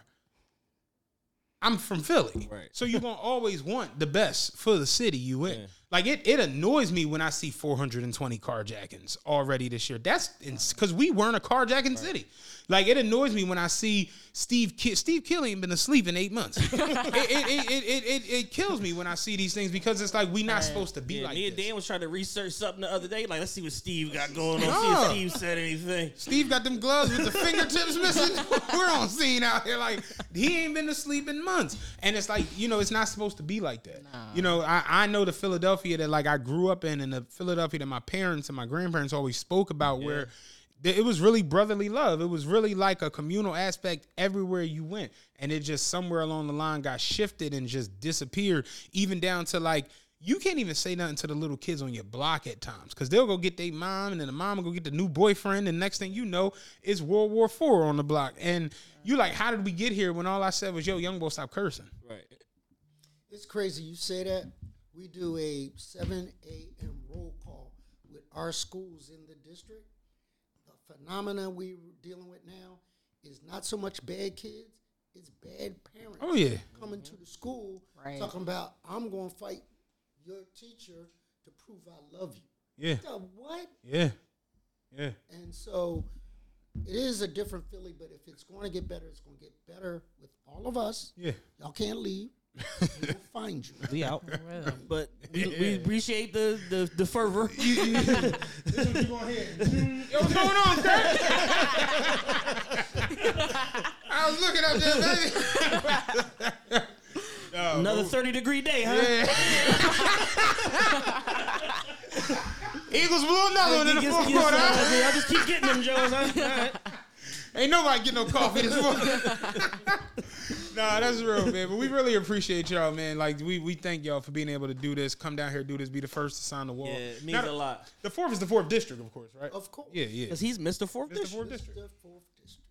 That's lit. Now y'all Uh, gonna come up to my on- office the next time? Yeah, for sure. I'm up in Overbrook Park on Haverford Avenue. Think about where the Popeyes is on City Avenue. Oh yeah, yeah, Okay, yeah. okay. Yeah, they- they- what y'all gonna do about the traffic that, that Popeyes creates blocking City that's Avenue? The bottlenecking is crazy up don't that know. joint, yo. I don't know. They man. dropped them chicken sandwiches. They had City Line blocked up for weeks. Somebody the other day was somebody the other day was like, I still want to know what made y'all act like that about them chickens. God, over them chicken sandwiches. yeah, yeah. I'll never forget. Girl walked into my job with like nine of them. In the you bag. said it on the podcast. Y'all want chicken Yo, sandwiches? you want chicken sandwich? I I mean, I got these Jones. I have. You know what I'm saying? They here. I went to Popeyes on, on Hunting Park one day. I gotta tell this. I went to Popeyes on Hunting Park, and it was a line out the door. And I was like, oh no, I ain't even mind you, I don't want a chicken sandwich. Right. I wanted chicken. so I got out the car and I seen the line because I parked over the Domino's look. and I came up, I, I saw the line, I went to turn around. I was like, oh no, and I went to turn around. The boy was like, Are you you want chicken? Like the Popeyes work, and I'm like, this is Popeyes. Are y'all not selling? Y'all got ribeyes? He was like, "Oh no, this line is for the chicken sandwiches. But if you want chicken, you good." You right it. You right out. You- yeah, so I was like, we got a oh. speed line for the chicken. So, so I walked in was you know you- express because you just getting regular chicken, and I walked up to the counter and, uh, and they, uh, they was cool with it. Like as I got to the counter, the girl came out the back with like a batch of chicken sandwiches. She started loading them up in the joint or whatever, and I was like, Was this recent? "This is when it first popped." And I, I looked at the line, I was like. Let me get one of them chicken. and the girl was like, "Nope, nope, you gotta get one." I tried it. I was like, "Let me get one of them chicken Gotta sandwiches." try your game sometimes. Yeah. Yeah. Gotta touch your hand. Yeah, that's, that's where you at with it. Yeah. She was like, "Nope, nope, you gotta get in the line. You want a chicken sandwich?" I was like, "That's cool. Don't worry about it. I've actually never had the chicken sandwich. You never did? I never did. I mean, it's it's it's it's pretty. It's not that good. is it's it better, good. Is it better than It's Chick not Fil A? amazing. Yeah. Better than Chick Fil A. Better than Chick Fil A. Chick Fil A to me ain't that great though. I literally tweeted that yesterday. Y'all gonna have to accept sooner or later Chick Fil A is not that good. I love Chick Fil A. I'll tell you where got a better chicken sandwich than all of them. Um, Federal Donuts. Federal Donuts chicken sandwiches out of this world. Blow them all I out. love Out of this Federal world. Donuts. I just can't get with the chicken and the donut thing. But it's separate. It's not a chicken on a donut. No, it's not chicken on a donut. it's just Oh, a chicken It's a sandwich. chicken sandwich. All right. Yeah. Don't I'm that. telling you, go to Federal Donuts Yeah, it's, They, it's they- gonna change your life. I'm telling you. Don't sleep on Federal Donuts. The the the the Popeye joint was good though. Like I said on the podcast, we were, when we remember when we did the review. I was like, I didn't understand people like stabbing people, and I would I would argue over. it. I wouldn't fight. curse I curse my out over, but I wouldn't fight over it. It's not that good. But it's, it's to me, it's better. Chick Fil A is like hit or miss to me at this point. And I think what it is is I'll give you that because pandemic Chick Fil A is not the same as they pre-pandemic. was they was Chick-fil-A. different birds. They Them was birds, different yeah, birds. Them birds was light skinned. They was They, they different. killed They them was birds way- themselves. yeah. It was they was Yeah, they was they was way different birds. You know, they was uh what you call a young chicken, a hen. yeah, they, was- they was hens. They they wasn't full grown chickens that they was cooking. The uh, but um to me, I think what it is is the volume. Like, have you been to any Chick Fil A recently? It's four hundred cars at oh, every every- Chick Fil A. But they move system. so efficiently. a. They I'm telling you, if the city, Yeah. if the city moved like Chick Fil A and PPA, we'd be on fire. I saw the video where it was pouring down rain, and the Chick Fil A girl, she had on the "I know what you did last summer." had, had the, had the poncho on. Take your orders with the iPad. Get them in and get them going. But it's so much that I think they just sometimes they'll just undercook the. Like I've had bad Chick Fil A as of recent, and it just was like, yeah, I'm cool. Yeah, they're uh they got a good system there. Their general managers make so much money. I can believe it. they're like three hundred. I can believe it. You got to put a certain amount of time in before you can become a franchise. You know what's become owner, one of but my they favorite? This general is managers random as make all hell. We can end it. You know what's become one of my favorite because I like docu series and stuff like that. You know what's one of my favorite Jones to watch now? The Foods That Built America. Have you gotten into this at No. all? Gotta watch No, dog. They had a gen- every sh- episode is about different things. Like they had an episode about popcorn and how Orville Redenbacher took over the popcorn thing, whatever. So the one I watched the other night was about fast food. Did you know Dave, Uncle Dave Thomas, was the dude who created KFC? No. He started at KFC with the two brothers, and he told them about the drive-through. They didn't want to do it. He told them about staying open late. They didn't want to do it. So he broke off from the dudes who st- who had KFC, and he started Wendy's in Ohio. Oh, named it after his granddaughter. Her name ain't even Wendy. That's just what they called her because she would always be outside in the wind, and it just became a thing. Started Wendy's. It blew. The dudes who had KFC they didn't want to use some of his practices. So they basically went back and was like, oh, Dave told us about the drive through. So we're going to start a drive through. But the drive through they didn't perfect because it was just a drive through. Like you would drive up, order your food, pay for your food, get your food, and leave. And they was like, that caused such a backup in the system. So Dave was the one who realized like the drive through will work, but you have to order, then pay, then get your food.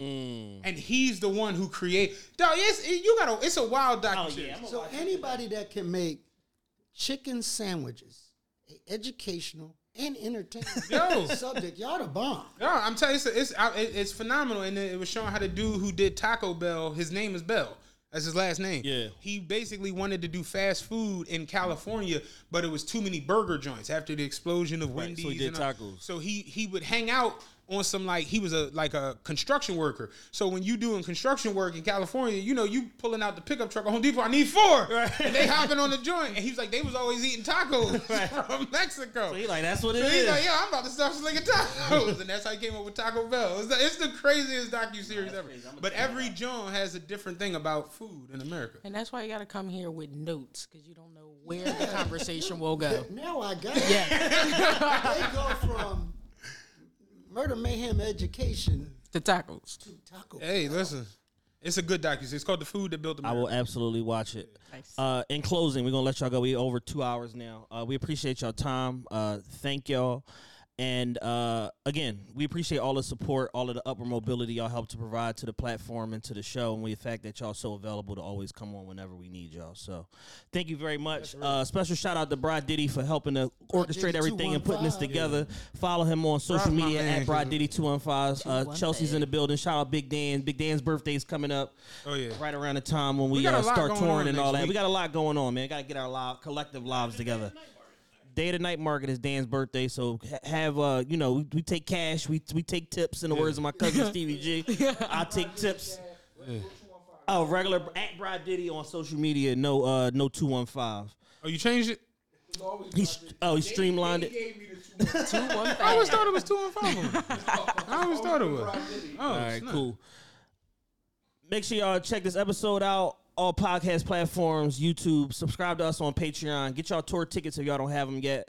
Uh, officialtrp.com. Click the tour tag. All of the markets are there. The night market show is free. I stress it, free. Y'all ain't got to pay for it because Aetna already paid us.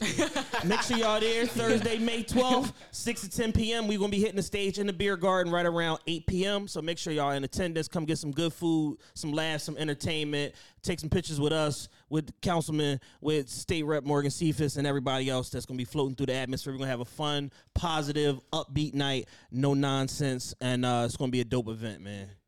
Shout out to everybody in the TRP Nation. We appreciate y'all. We love y'all. We out. Peace.